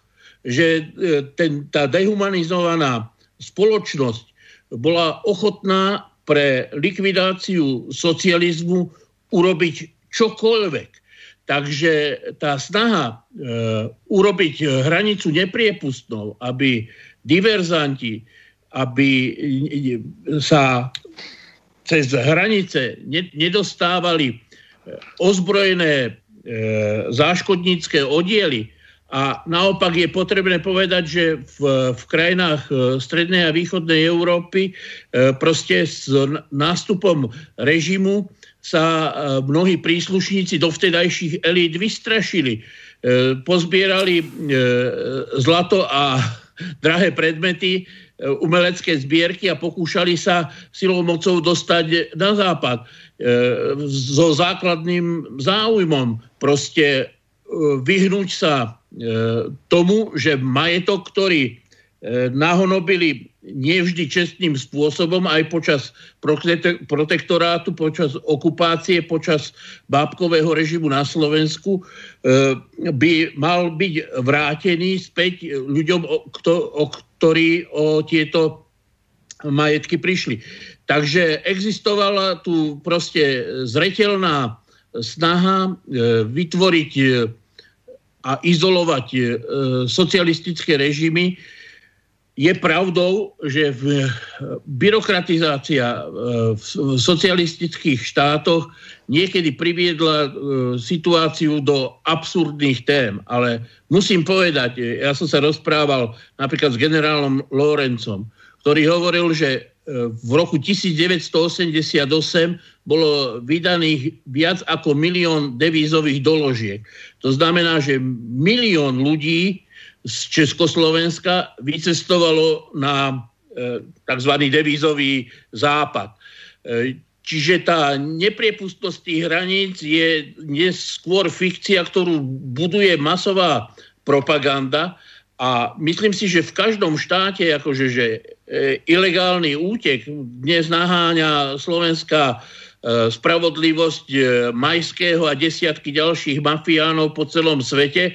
E, každý štát si chráni svoje právo, svoje záujmy a to, čo sa zvel, zveličuje často, je v malej miere spôsobené aj e, byrokratickým uplatňovaním zákonov, ale predovšetkým tým, že je potrebné hanobiť všetko, čo sa týka socialistickej minulosti. A už len posledná poznámka. Ja by som bol nerád, keby sa e, problém socializmu a ak chcete aj komunizmu zužoval na obhajobu nejakých e, historických faktov a historických reminiscencií. My dnes nemáme šancu konkurovať a súperiť s masovou propagandou, ktorá funguje od vzdelávacej sústavy cez média a vlastne na každom kroku. E, myslím si, že to, čo je nevyhnutné, je dnes neustále klásť otázku, že áno, ak ste takí šikovní a múdri, tak nám povedzte, prečo je tento štát zadlžený, prečo v čase, keď máme najväčší objem pracovnej, disponibilnej pracovnej sily, nie sme schopní utiahnuť ani elementárne funkcie, zabezpečiť bývanie pre mladé rodiny. Musím povedať, že na Slovensku e, za 30 rokov po novembrového vývoja sa nenarodilo viac ako 3 milióny e, nových občanov, že to je obrovské absurdné číslo, ten demokratický, demografický úpadok. A aby som spomenul len ako perličku, Machiavelli vo svojom vladárovi hovorí, že je len jedno kritérium, ako sa rozozná dobrý a zlý král, vladár. To je, že či počas jeho vlády sa počet obyvateľov zvyšuje alebo znižuje. Ak toto základné politologické pravidlo platí, tak sme uprostred e, hlbokej dekadencie a úpadku oboch štátov. Ďakujem, Juraj. Teraz dám slovo pani doktorke Vítovej, lebo tá sa hlásila ako prvá, no a vy ako gentleman ste jej dovolili hovoriť, takže pani Vladimíra, nech sa páči. Prepáčte. Ja, Nemusíte sa, ja srandu si robím na pana kolegu, že to je perfektní, co řekl. Ale já jsem chtěla hned říct, že vůbec není pravda, že by se nemohlo jezdit za hranice, anebo že by se lidé nemohli vystěhovat. Oni se mohli vystěhovat, mohli jezdit, ale tady bylo zadarmo školství, tady bylo zadarmo vzdělání. Takže když se, já nechci říct vyplatili, ale byl tam určitý model ekonomický, když zaplatili, mohli se klidně vystěhovat. Vždyť do dneška z toho ten západ tyje, z toho našeho vzdělávacího systému i dnes, že tady studuje spousta cizinců zadarmo, pokud mohou studovat v češtině, anebo my učíme dokonce i v angličtině zadarmo ty lidi. Kdežto, když studujete na západě, tak to jsou půjčky na celý život. Takže už ta, ten základ, ta otázka vlastně v sobě skrývá to, co nebylo pravdivé. Mohlo se cestovat a mohli jste se i vystěhovat legálně, zcela legálně na západ. Takže tohle jsem chtěla říct. Pak jsem ještě chtěla říct jednu mm, velmi důležitou věc. To ještě pan kolega říkal, já už nevím, kdo to říkal, ale třeba eh, jenom zmínku jsem si dělala poznámky. Ten hladomor, jak se říká na Ukrajině a v Rusku, tak nikdo nehovoří o tom, že sovětský svaz tehdy chtěl koupit techniku na obdělávání polí, traktory a podobně, Stalin ale Západ mu to nechtěl prodat ani za zlato a drahé kamení. Teď přeháním, ale chtěl pouze... O, nepreháňate, lebo toto je objektívny fakt. Jednoducho zlatom nemohli o, sovieti platiť, museli predať obilie. Ano, přesně. Takže o tom se také nehovoří. A pak bych tady e, chtěla říct ještě jednu zmínku, že lidé vůbec neví, že už v roce 45 existoval plán spojenců, který se nazýval nemyslitelná operace a který byl plánem vlastně Británie, speciálně Churchilla, začít třetí světovou válku a to i hned po skončení té války druhé. Měl to být útok na rudou armádu a v plánu bylo kobercové bombardování ruských měst, něco na způsob těch drážďan. A že Churchill již koncem války se zabýval, měl plány re, remi, remilitarizace Německa jako úderné síly v boji proti Sovětskému svazu a že na území Německa byla vytvořena pod britským, proto tak všichni utíkali do amerického a britského zajetí. Pod britským velením byla tajná německá armáda, a v britském okupačním pásmu existoval bývalý Hitlerův Wehrmacht, který měl 3 miliony německých vojáků. Takže o tomhle se vůbec nehovoří. A jenom to dodávám jako poznámku. Předávám slovo. No, o, máme tu... O, dám ešte o, slovo, ale o, máme tu ďalšiu otázku, takže o, ju pridám, aby sme to vôbec o, stihli prečítať. Poslucháč Peter sa o, pýta, alebo o, píše vám v tomto zmysle e-mail. Zdravím partiu nekritických komunistov. Máte vy vôbec pres, predstavu, koľko v Sovietskom zväze skončilo v Gulagu? Pekne po bolševicku. Ďakuje Peter. Takže môžem, Imko, môžeš. Reagovať? Áno. Môžem reagovať? Áno, nech sa páči. Tak ja, ja, ja, ja, ja to poviem slovami jedného môjho dobrého známeho, ktorý, kedy si sa, ktorý sa venuje e, hospodárskym dejinám a skôr štatistickým veciam. A raz tak z Dudy počítal, že koľko by musela sovietská žena rodiť, aby aby mohlo pri tých všetkých eh, pohromách, čo postihlo Sovietský zväz od roku 1917 do roku 1990, teda eh, intervenčných občianskej vojne, intervenčnej vojne, hladomore jednom, hladomore druhom, druhej svetovej vojne a aj gulagoch eh, rodiť, aby bol ten prudký zostup obyvateľstva Sovietskeho zväzu, ako bol a zistil, zistil jednu takú zaražajúcu vec, že na to, aby bol taký zostup obyvateľstva, buď by nám mohla nastať dve veci. Ak by boli tie čísla presné, tak v Sovietskom zväze a v Rusku a v prilahlých oblastiach už nikto nežije. A druhá vec, aby mohli naplniť tú krivky, musela by každá e, žena v Sovietskom zväze rodiť minimálne 50 krát za deň, aby bol tento počet aj so súčtami, odpočítavaním všetkých tých pohrom v Sovietskom zväze. To znamená, že e, nekriticky sa zveličujú, zveličujú zveličujú čísla, zveličujú sa mená. Dokonca boli niektoré osoby, ktoré vôbec neboli ani v Gulagu väznené a robili sa to e, určité zásluhy. Takže to znamená, že tie počty značne nesedia. Nechcem povedať, že by určite neboli nejaké politické procesy. Boli samozrejme, že boli sovietské zákonodárstvo a sovietská, e, bez, sovietské bezpečnostné zložky v priebehu 20. a 30. rokov neboli také isté. Stáli proti rovnakému nepriateľovi, ale to správne povedal, že novú spoločnosť musíme budovať so starými ľuďmi a ich nedostatkami nedostatkami a chybami, ktoré si zo starej spoločnosti preniesli. Takže to znamená, že tak ako bolo v kapitalizme možné, že niekto udal svojho známeho, to bolo v socializme. Starí ľudia si starými spôsobmi v novej spoločnosti vybavovali účty.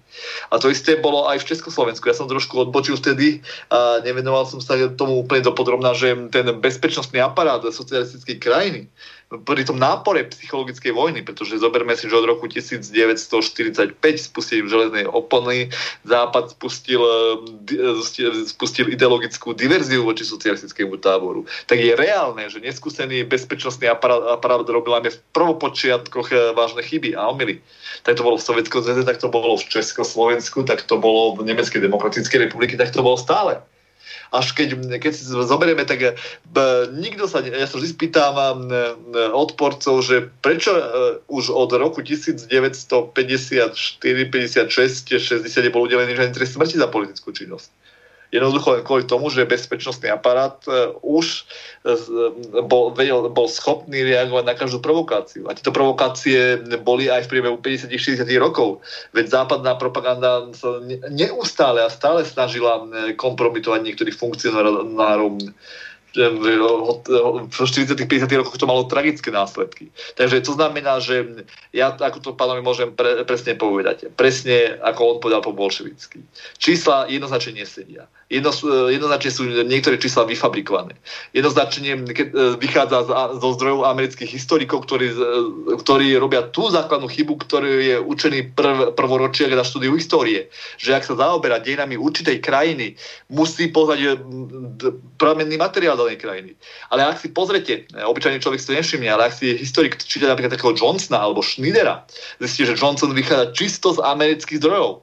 Ako môže niekto písať o Sovietskom zväze odbornú prácu na, za, na za to 20. storočia vychádza z dokumentov amerického ministerstva zahraničných vecí? Že to je propagandistické dielo ako remeň alebo taký, alebo taký Timothy Schneider. Ten je trošku originálnejší v tom, že dokáže už pracovať aj s polskými zdrojmi. Ale ak si pozriete aj jeho práce, zistíte, že z ruských zdrojov, hoci píše o Rusku, má veľmi málo materiál, e, materiálov. Naopak, e, hemže sa to americkými, polskými, prípadne ukrajinskými zdrojmi. Ale ruské zdroje chýbajú. A ak sa nachádzajú, tak je nejaký zastrčený dokument, ktorý v podstate nie je podstatný. Toto bohužiaľ ľudia nevidia. E, verejnosti prečítať knižku, e, dobre to znie, je tam množstvo krvi, je tam množstvo e, akcií ty, tyrana Stalina, tyranského sovietského zväzu, ale ak si pozrie na poznámkový aparát a zoznam použitej literatúry, zistí, že to je na zaplakanie. To sa týka nielen Sovietskeho zväzu, to sa týka aj ďalších pridaných udalostí, ktoré nadviazujú na druhú svetovú vojnu. To sa týka paktu Molotov-Ribbentrop, týka sa to, týka sa to aj, týka sa to aj katinského masakru. Druhá vec, keď sa zdôrazňuje toľko hladomor na Ukrajine a v Rusku, čo je veľmi obľúbeným zdrojom antikomunizmu ovplyvnenej mládeže a ľudí, tak prečo sa nespomínajú indické hladomory, ktoré mali podstatne viac e, obetí? Však Vincent Churchill na to cynicky povedal, že keď čím, e, čím viac Indov zomrie v kolónii, tým lepšie. A to sa nespomína? Áno, povedzme tu, že niektoré štáty e, dosiahli väčšie úspechy ako socialistický tábor. Vždy prikladajú ako príklad Rakúsko. Ale prečo neudajú ako príklad Sudán, kde bol v podstate tiež kapitalizmus, alebo Libériu? Prečo e, zistíme, že Ghana, kým bola socialistickou, počas, e, počas prezidentovania Kwame Nkrumah mala väčšie ekonomické úspechy ako po prevrate vojenskom v roku 1966? To sú otázky zistíme, že, že ako náhle sa odklonili určité krajiny od socializmu, tak e, ich, e, ich e, išlo kolmo dole. To isté aj Chile. Za, počas prezidentovania prezidenta Allendeho um, um, bolo ekonomicky nezávislejšie ako po nástupe Pinocheta a tvrdých liberálnych opatrení, ktoré dneskajší liber, liberáli tak oslavujú ako vynikajúci úspech na ekonomickom fóre. A to je to. Stále sa neustále hovoria o zločinoch, stále sa produkujú zločiny socializmu, stále sa rozpráva o prenasledovaní, stále sa rozpráva o o, o zákazom cestovať na západ, hoci bolo ľahšie dostať sa z, zo Sovietskeho zväzu do, e, do západnej Európy ako naopak, kde e, títo ľudia boli masírovaní propagandou e, s tým, s tým, ako sa tam zle žije. Ne, napríklad veľa nemeckých turistov bolo prekvapených zo západného Nemecka v Československu, že, že ako sa tam žije, ho, hoci propaganda tvrdila niečo úplne iné. A to je to, čo by sa malo skúmať. Je zaujímavé, ako niekto rozpráva o zločinoch komunizmu a keď mu pripomeniete zločiny napríklad argentinskej chunty zločiny ďalších krajín, tzv. kondora v Latinskej Amerike, tak vám, že každý povie, ale to bolo proti komunizmu. Tak potom, prečo nemôže povedať, že komunisti robili proti kapitalizmu, ako vykonateľskej spoločnosti. Veľmi, veľmi mám rád, keď niekto používa jednoduché prirovnania a jednoduché tézy o to, pozrite sa do Sovietskeho zväzu. Ale keď sa pozrieme, zistíme, že viacej obetí e, zmizlo v Argentíne počas e, diktatúry Videla, e, generál, generálsky klik okolo Videlu. Viacej ľudí zmizlo v Čile počas vlády Štresnera. Viacej, no, Štresnera, no, Pinocheta. Pinocheta. Viacej ľudí zmizlo v Paraguaji počas Štresnerovej vlády a v Uruguaji. A mhm. teraz počas vlády Kondora. A my tu teraz budeme spomínať neustále, neustále e, Sovietský zväz, ktorý nemal žiadne eskadry smrti. A o to je to. Bohužiaľ, to Dobre, Ivko, pani doktorka Vítova chce tiež reagovať a máme tu aj ďalšiu otázku, takže Vladimíro. Já jsem chtěla, u nás oslovil posluchač, že jsme partička nekritických komunistů. O, máme tu aj ďalší e-mail a rovno ho prečítam. Pán moderátor, prečo nedávate slovo aj druhej strane? Obetiam socializmu, respektíve komunizmu. Tak e, na to zodpoviem až po vás, tak, ale aby ste videli alebo počuli, e, tak e, v podstate naši poslucháči to dosť kriticky vnímajú, ale to mám akože gendrovo vyvážovať relácie, Stačí národnostne dvaja Česi, dvaja Slováci, to musia byť aj dve ženy a dvaja muži, alebo e, zavolajte mi pani e, poslucháčka Ivana niekoho, e, napríklad pána Osuského e, do slobodného vysielača, pána Sulíka, alebo akúkoľvek inú obeď e, tzv. bolševizmu alebo komunizmu. Ja veľmi rád im e, dám slovo, lenže mne tí ľudia do slobodného vysielača neprídu, pretože Korda vytvoril takú ilúziu, že my sme konšpiračné rádio a dokonca v januári 2016 eh, tak mal ostrý spor a vyjadril sa vtedy, že Sulíka, ktorý je teraz ministrom hospodárstva na Slovensku, takže podporil. Vo voľbách, eh, stav sa europoslancom a on mu z ďačnosti urobil takú nehoráznosť, že on chodí loviť voličov do slobodného vysielača, čo sa neodpúšťa. Takže pán Korda, nech sa páči, môžete prísť. Ja veľmi rád vám dám uh, tú príležitosť, hoci uh, denník N si o mňa alebo naši hosti ani neškrtne. Nech sa páči, pani doktorka. No za první, oběti komunismu v uvozovkách jsou plná mainstreamová média. Televize od rána do večera, rozhlas od rána do večera, stránky od první po poslední a to 365 dní v roce, celé dny. Nikoho z alternativních politiků do médií nepozvou. Takže a vy tam jste říkal, že ani do těch alternativních tihleti politici a tyhle ty oběti v úvozovkách Ale nejdou. viete prečo? Oni by legitimizovali o, nejaké kotlebovské alebo neviem aké rádio, ktoré o, pozýva samých konšpirátorov, o, samých extrémistov podľa ich o, definície. A nakoniec o, Juraj by o, vedel siahodlhú prednášku urobiť, koľko sa nám o, koľko nás to stálo úsilia, kým sme zo stránky ministerstva vnútra stiahli nejakú definíciu, ktorú dal teraz, e, vtedy to bol zamestnanec ministerstva vnútra, pán Milo, teraz je to funkcionár v Globseku a tak ďalej. Čiže on zadefinoval, že okrem uh, slniečkárov uh, tak žiadna ľavica neexistuje. To znamená niečo také ako jeho manželka či priateľka, ktorá je teraz predsedničkou progresívneho Slovenska Irena Biháriova. Takže to sú ľavičiari, ostatní sú extrémisti, takže asi tak nech sa páči. Nie. No jak, takže chci říct, o nás oslovil, že jsme partička nekritických komunistů, tak já bych ho oslovila jako nevzdělaného ignoranta. A je prokázáno a v roce 89 byly přístupněny archívy.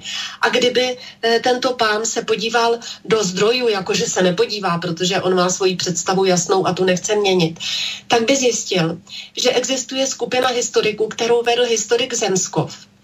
A ty pročetli sta tisíce stránek dokumentů o skutečném počtu odsouzených k nejvyššímu trestu v Sovětském svazu mezi lety, a teď pozor, mezi lety 1918 až 1991, tedy 73 let.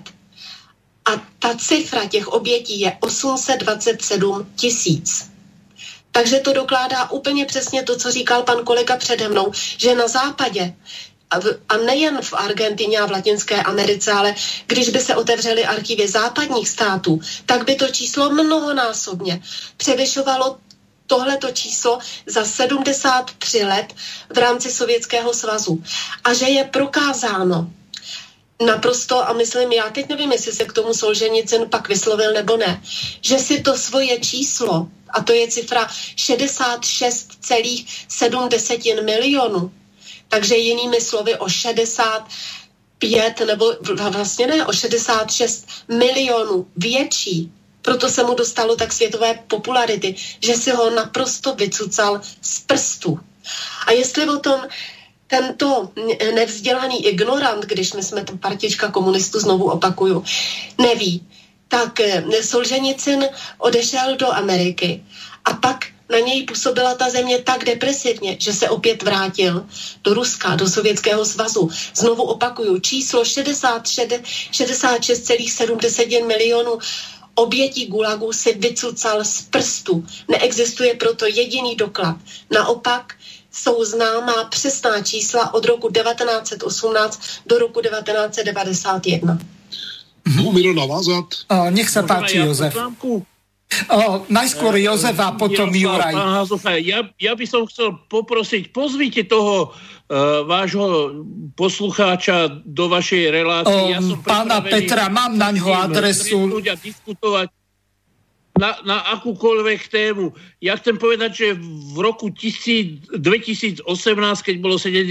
výročie e, februárových udalostí, tak som oslovil všetky spravodajské relácie televízií a celoštátne vysielaných e, rádií s návrhom, že som pripravený prísť diskutovať s jedným alebo piatimi oponentami na tému čo sa vlastne vo februári 1948 stalo, prečo sa to stalo a aké boli následky.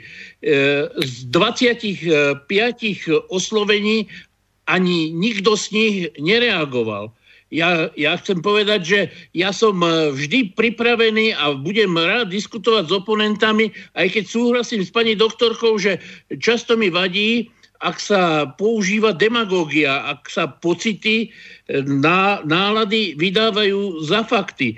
To je tragédia. A už len z poslednej doby poviem, keď bol pán e, Šimečka mladší zvolený do Európarlamentu, komunikoval som s ním asi 6 krát na Facebooku, že som pripravený sa stretnúť a diskutovať o E, socialistickej realite pred rokom 1989 a porovnávať s vývojom po roku 1989 v akomkoľvek médiu, ktoré zvolí, preto aby sme poskytli slovenskej verejnosti e, plastickejší obraz o tom, čo sa dialo. Je potrebné povedať, že propaganda je založená na tom, že nie je možné sa vyjadriť k, k týmto veciam. Dnes chodia po stredných a vysokých školách e, subvencované e, ministerstvom zahraničných vecí, vládou, zahraničnými sponzormi úderky, ktoré vytvárajú e, demagogický obraz o tom, čo sa dialo. Ja som pripravený priznať aj chyby a omily, svoj pohľad e, na ne prezentovať, ale určite si myslím, že to, čo sa dnes deje, je nevyvážený obraz reality. Je to tendenčný propagandistický a demagogicky upravený obraz, ktorý má svoje jasné politické zadanie a je to tragédia, ktorá môže sa vypomstiť našej generácii už nie, ale generácii mladých uh, politických analfabetov, ktorí si, nechajú vnútiť uh, prízmu, pohľad na veci, ktoré sú politicky deformované a tendenčne uh, uh, prezentované. Oh, Juraj, Takže, takto. Páni, uh páni a dáma, Juraj, o, takto. O, do konca relácie už o, máme len nejakých 12 minút. Skúsme sa dohodnúť tak, po dve minúty, aby sme hovorili, lebo o, takto ani neodpovieme na všetky otázky a teraz pánovi doktorovi Skálovi dám slovo, lebo ten chcel reagovať. Nech sa páči, Jozef, máte slovo. Kulometnou palbou. My jsme, eh, posluchače krutě mílí, my jsme, my marxisté, komunisté, jsme, znovu to chci zdůraznit, jediný ideově politický proud, vlivnější, nebo ze všech vlivnějších, který eh, dokonce vede statistiky o tom, co se stát nemělo, o obětech a tak dále. Přesně řečeno, co se stát nemělo a o tom, kolik lidí bylo popraveno, z čehož neplyne, že celý ten počet, který tady práv, správně citovala Vladimíra, je snad o nevinných obětech, to ani, ani v nejmenším. Sovětský svaz čelil několika brutálním agresím. 14 států prostě po, mu šlo po krku po jeho vzniku už, ještě se tak nemenoval, bylo to sovětské Rusko. E, sovětských válečných zajaců se vrátilo z, z, z nacistických lágrů necelá polovina amerických, francouzských a britských Eh, se vrátilo 98 až 99 eh, Sovětské civilní obyvatelstvo utrpělo děsivé ztráty od nacistických armád. A přeci nikdo nebude popírat, pokud není úplně trouba a idiot, že ve službách nacistické, nacistické moci na okupovaných územích působili tisíce kolaborantů. Který stát by netrestal tyto kolaboranty za bestiální zločiny proti vlastnímu obyvatelstvu? E, taková Madeleine Albrightová neváha říct nahlas, že 500 tisíc dětí, které se staly, iráckých dětí, které se staly obětí dokonce těch brutálních ekonomických sankcí ještě před agresí proti Iráku na základě zcela z palce vycucaných důvodů, že stálo za to 500 tisíc dětí. Kdyby měl imperialismus počítat sám na sebe statistiku svých brutálních zločinů a nevinných obětí, tak ta by skutečně sahala do desítek milionů. A protože se k tomu nemá, já sám jsem nyní iniciátorem takové drobné iniciativy, která se možná rozroste. My máme i ve vlastních řadách nevelkou skupinu mladých kluků a dívek, kteří studují společenské vědy, například historii. A s jedním z nich dáváme dohromady projekt zavraždění antikomunismem, to bude jedna kapitola, a druhá zavraždění jaksi před Míchovskou kapitalistickou republikou. E, pověsíme to na web a budeme tím čelit onomu jaksi až groteskně hloupému přepisování dějin ze strany našich odpůrců. A protože čas je omezen, rád bych se vyjádřil k jiným otázkám. A doženeme to příště. Dobře. Jasné. Já připomeniem poslucháčovi Michalovi, který reagoval na tu železnou oponu Pán Michal, skúste sa pozrieť na našu východnú hranicu. Vyzerá to úplne rovnako alebo veľmi podobne, hoci modernejšie. Naša šengenská hranica je do určitej miery alebo do značnej miery železnou oponou. Takisto tam máte dva ploty, ostnaté drôty, e, cestička, e, e, ktorá býva zametaná a tak ďalej. To je 150 kilometrová železná opona kritizoval túto niekto e, zo strany Ukrajiny, e, Ruska alebo Spojených štátov, že Európska únia nedodržiava základné ľudské práva a že e, máme vízovú povinnosť, alebo predtým sme mali, teraz už asi nemáme. A že jednoducho keď eh, chcú tí ukrajinskí pašeráci pašovať nejaký tovar, tak to určite tadiaľ neprenesú.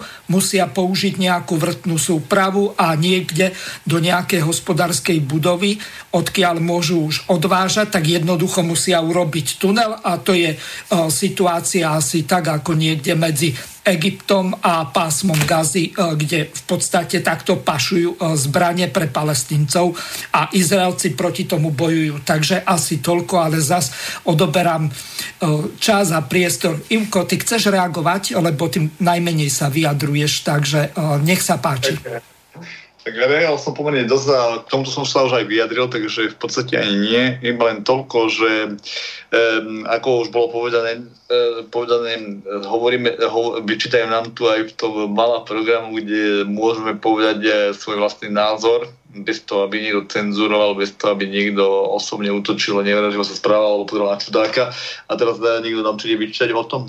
Pokojne nech pán sa prihlási, povie, že chce diskutovať a nech pokojne diskutuje, budeme rád s ním diskutovať. Jasné, nech pas, pozve do relácií pána Michala Šimečku. Ja mu veľmi rád akýmkoľvek spôsobom vysielací priestor dám.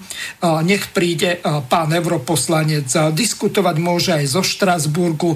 E-mailová adresa je na web stránke, takisto aj skypová adresa Telefónne číslo je zapnuté takmer non-stop, aj e, mimo vysielania, čiže informácie e, máme na web stránke štúdio Banska Bystrica Juh, takže môžete dohodnúť e, s pánom Šimečkom, s pánom Dostalom, alebo s kýmkoľvek z OKS, alebo zo Zväzu protikomunistických bojovníkov, alebo akýchkoľvek hostia do relácie. Ja im vysielací priestor vytvorím. E, kto chcete ešte reagovať? Pán Skala alebo pani Vítová?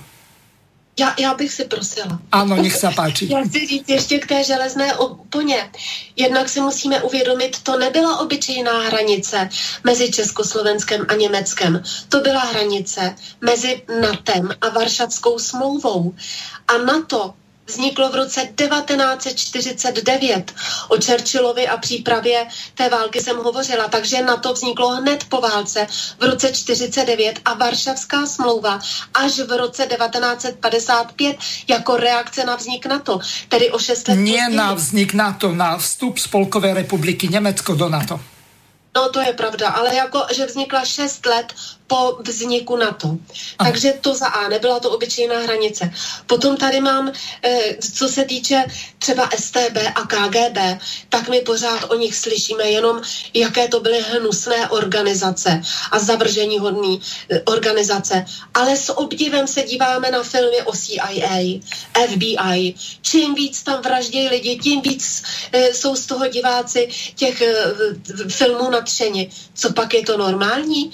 Co pak si ti lidé, kteří nám dnes posílali ty jedovaté dotazy, jim se tohle to zdá normální? Jako tam je to v pořádku, že, že hájí tyhle tajné služby ty státy, ale u nás to v pořádku nebylo? U nás ty organizace byly završení hodné, takže ještě tohleto. A potom, eh, když se budou zvát do relace, já mám takovou skuteč, zkušenost, že na takovéhle lidi neplatí vůbec žádné argumenty. Těm předáte, speciálně teď v neděli jsem diskutovala a říkala jsem, existuje materiál, jak jsem o něm hovořila před chvílí, OSN, který se jmenuje k náhradě původního obyvatelstva Evropy kvůli stárnoucí populaci. A tam je několik variant, kolik má přijít do Evropy migrantů a že jich má jí být přes 159 milionů. V roce 2030-50 jsou tam ty varianty. Je to na straně té a té, tabulka ta a ta. Dáte jim to před oči a oni vám řeknou, nevěřím, takže s takovýma lidma to prostě není absolutně možné vést diskuzi. A já si myslím, oh. že kdyby tady byl pan Petr, jak jsem ho navzdala, nevzdělaný ignorant, tak jediná jeho odpověď by jak kafe mlejnek bylo, že furt by mlel to, co nám kladl ty otázky a na naše argumenty by řekl, nevěřím, nevěřím.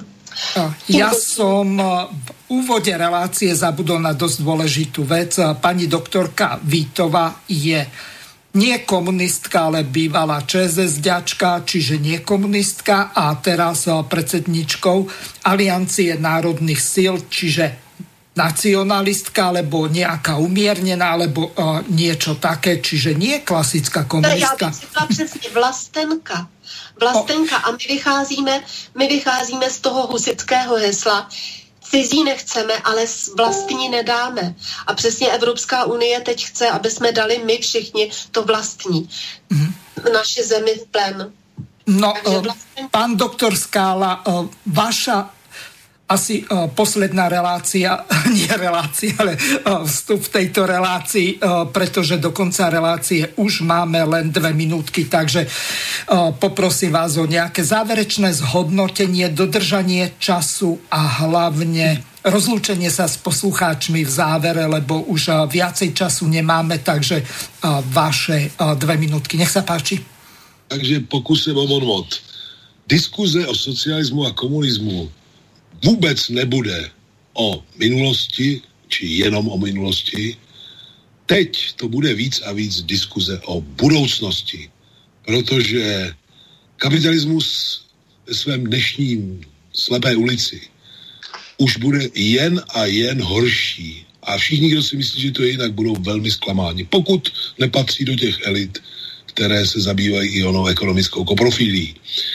A naším cílem, naším krédem, naším závazkem je otázky, které ona slepá ulice kapitalismu nastoluje, eh, nasvítit ze správného zorného úhlu před co nejširší veřejností a zabojovat o to, abychom pro průlom dopředu získali politickou většinu. Pokud to neuděláme, kapitalismus přejde k ještě autoritativnějším, možná i totalitním metodám vlády, protože jak zní staré heslo, postaru už se nám vládnout dlouho nedá.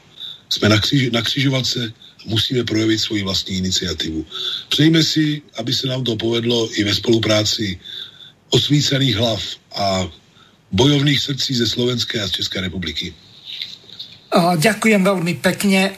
Teraz ešte No, neviem, či nám vôbec zvýši nejaký čas, ale už mi ostal čas len na poďakovanie našim dnešným hostom, ktorými boli pani doktorka Vladimíra Vítova. Lúčim sa s vami, pani Vladimíro. Moc ďakujem za pozvání. Pán doktor Jozef Skála, s ktorým sa takisto lúčim do Prahy. I ja ďakujem za pozvanie a teším sa na příští relace. Ďalším našim hostom bol inžinier Juraj Jánošovský, ktorým sa tiež lúčim a ešte raz gratulujem k vášmu životnému jubileu 67. rokom, čo je pekný životný pekný život a pekný vek.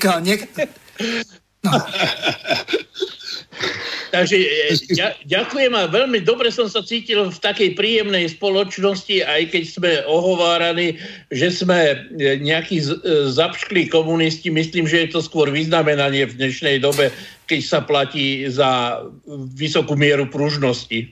Ďakujem, Juraj. A posledným našim hostom bol pán magister Ivan Luliak, s ktorým sa tiež lúčim. Takže vám prajem tak. všetkým Ďakujem do počutia niekedy v budúcich reláciách. Ďakujem všetkým, lúčim sa s vami a prajem vám príjemné počúvanie ďalších relácií Slobodného vysielača. Vysielací čas dnešnej relácie veľmi rýchlo uplynul, tak sa s vami zo štúdia Banska Bystrica Juh lúči moderátor a zúkar Miroslav Hazucha, ktorý vás touto reláciou sprevádzal. Vážené poslucháčky a poslucháči, budeme veľmi radi, ak nám zachováte nielen priazeň, ale ak nám aj napíšete vaše podnety a návrhy na zlepšenie relácie, lebo bez spätnej väzby nebudeme vedieť relácie zlepšovať, za čo vám vopred veľmi pekne ďakujem. Do počutia. Táto relácia vznikla za podpory dobrovoľných príspevkov našich poslucháčov. I ty sa k ním môžeš pridať. Viac informácií nájdeš na www.slobodnyvysielac.sk Ďakujeme.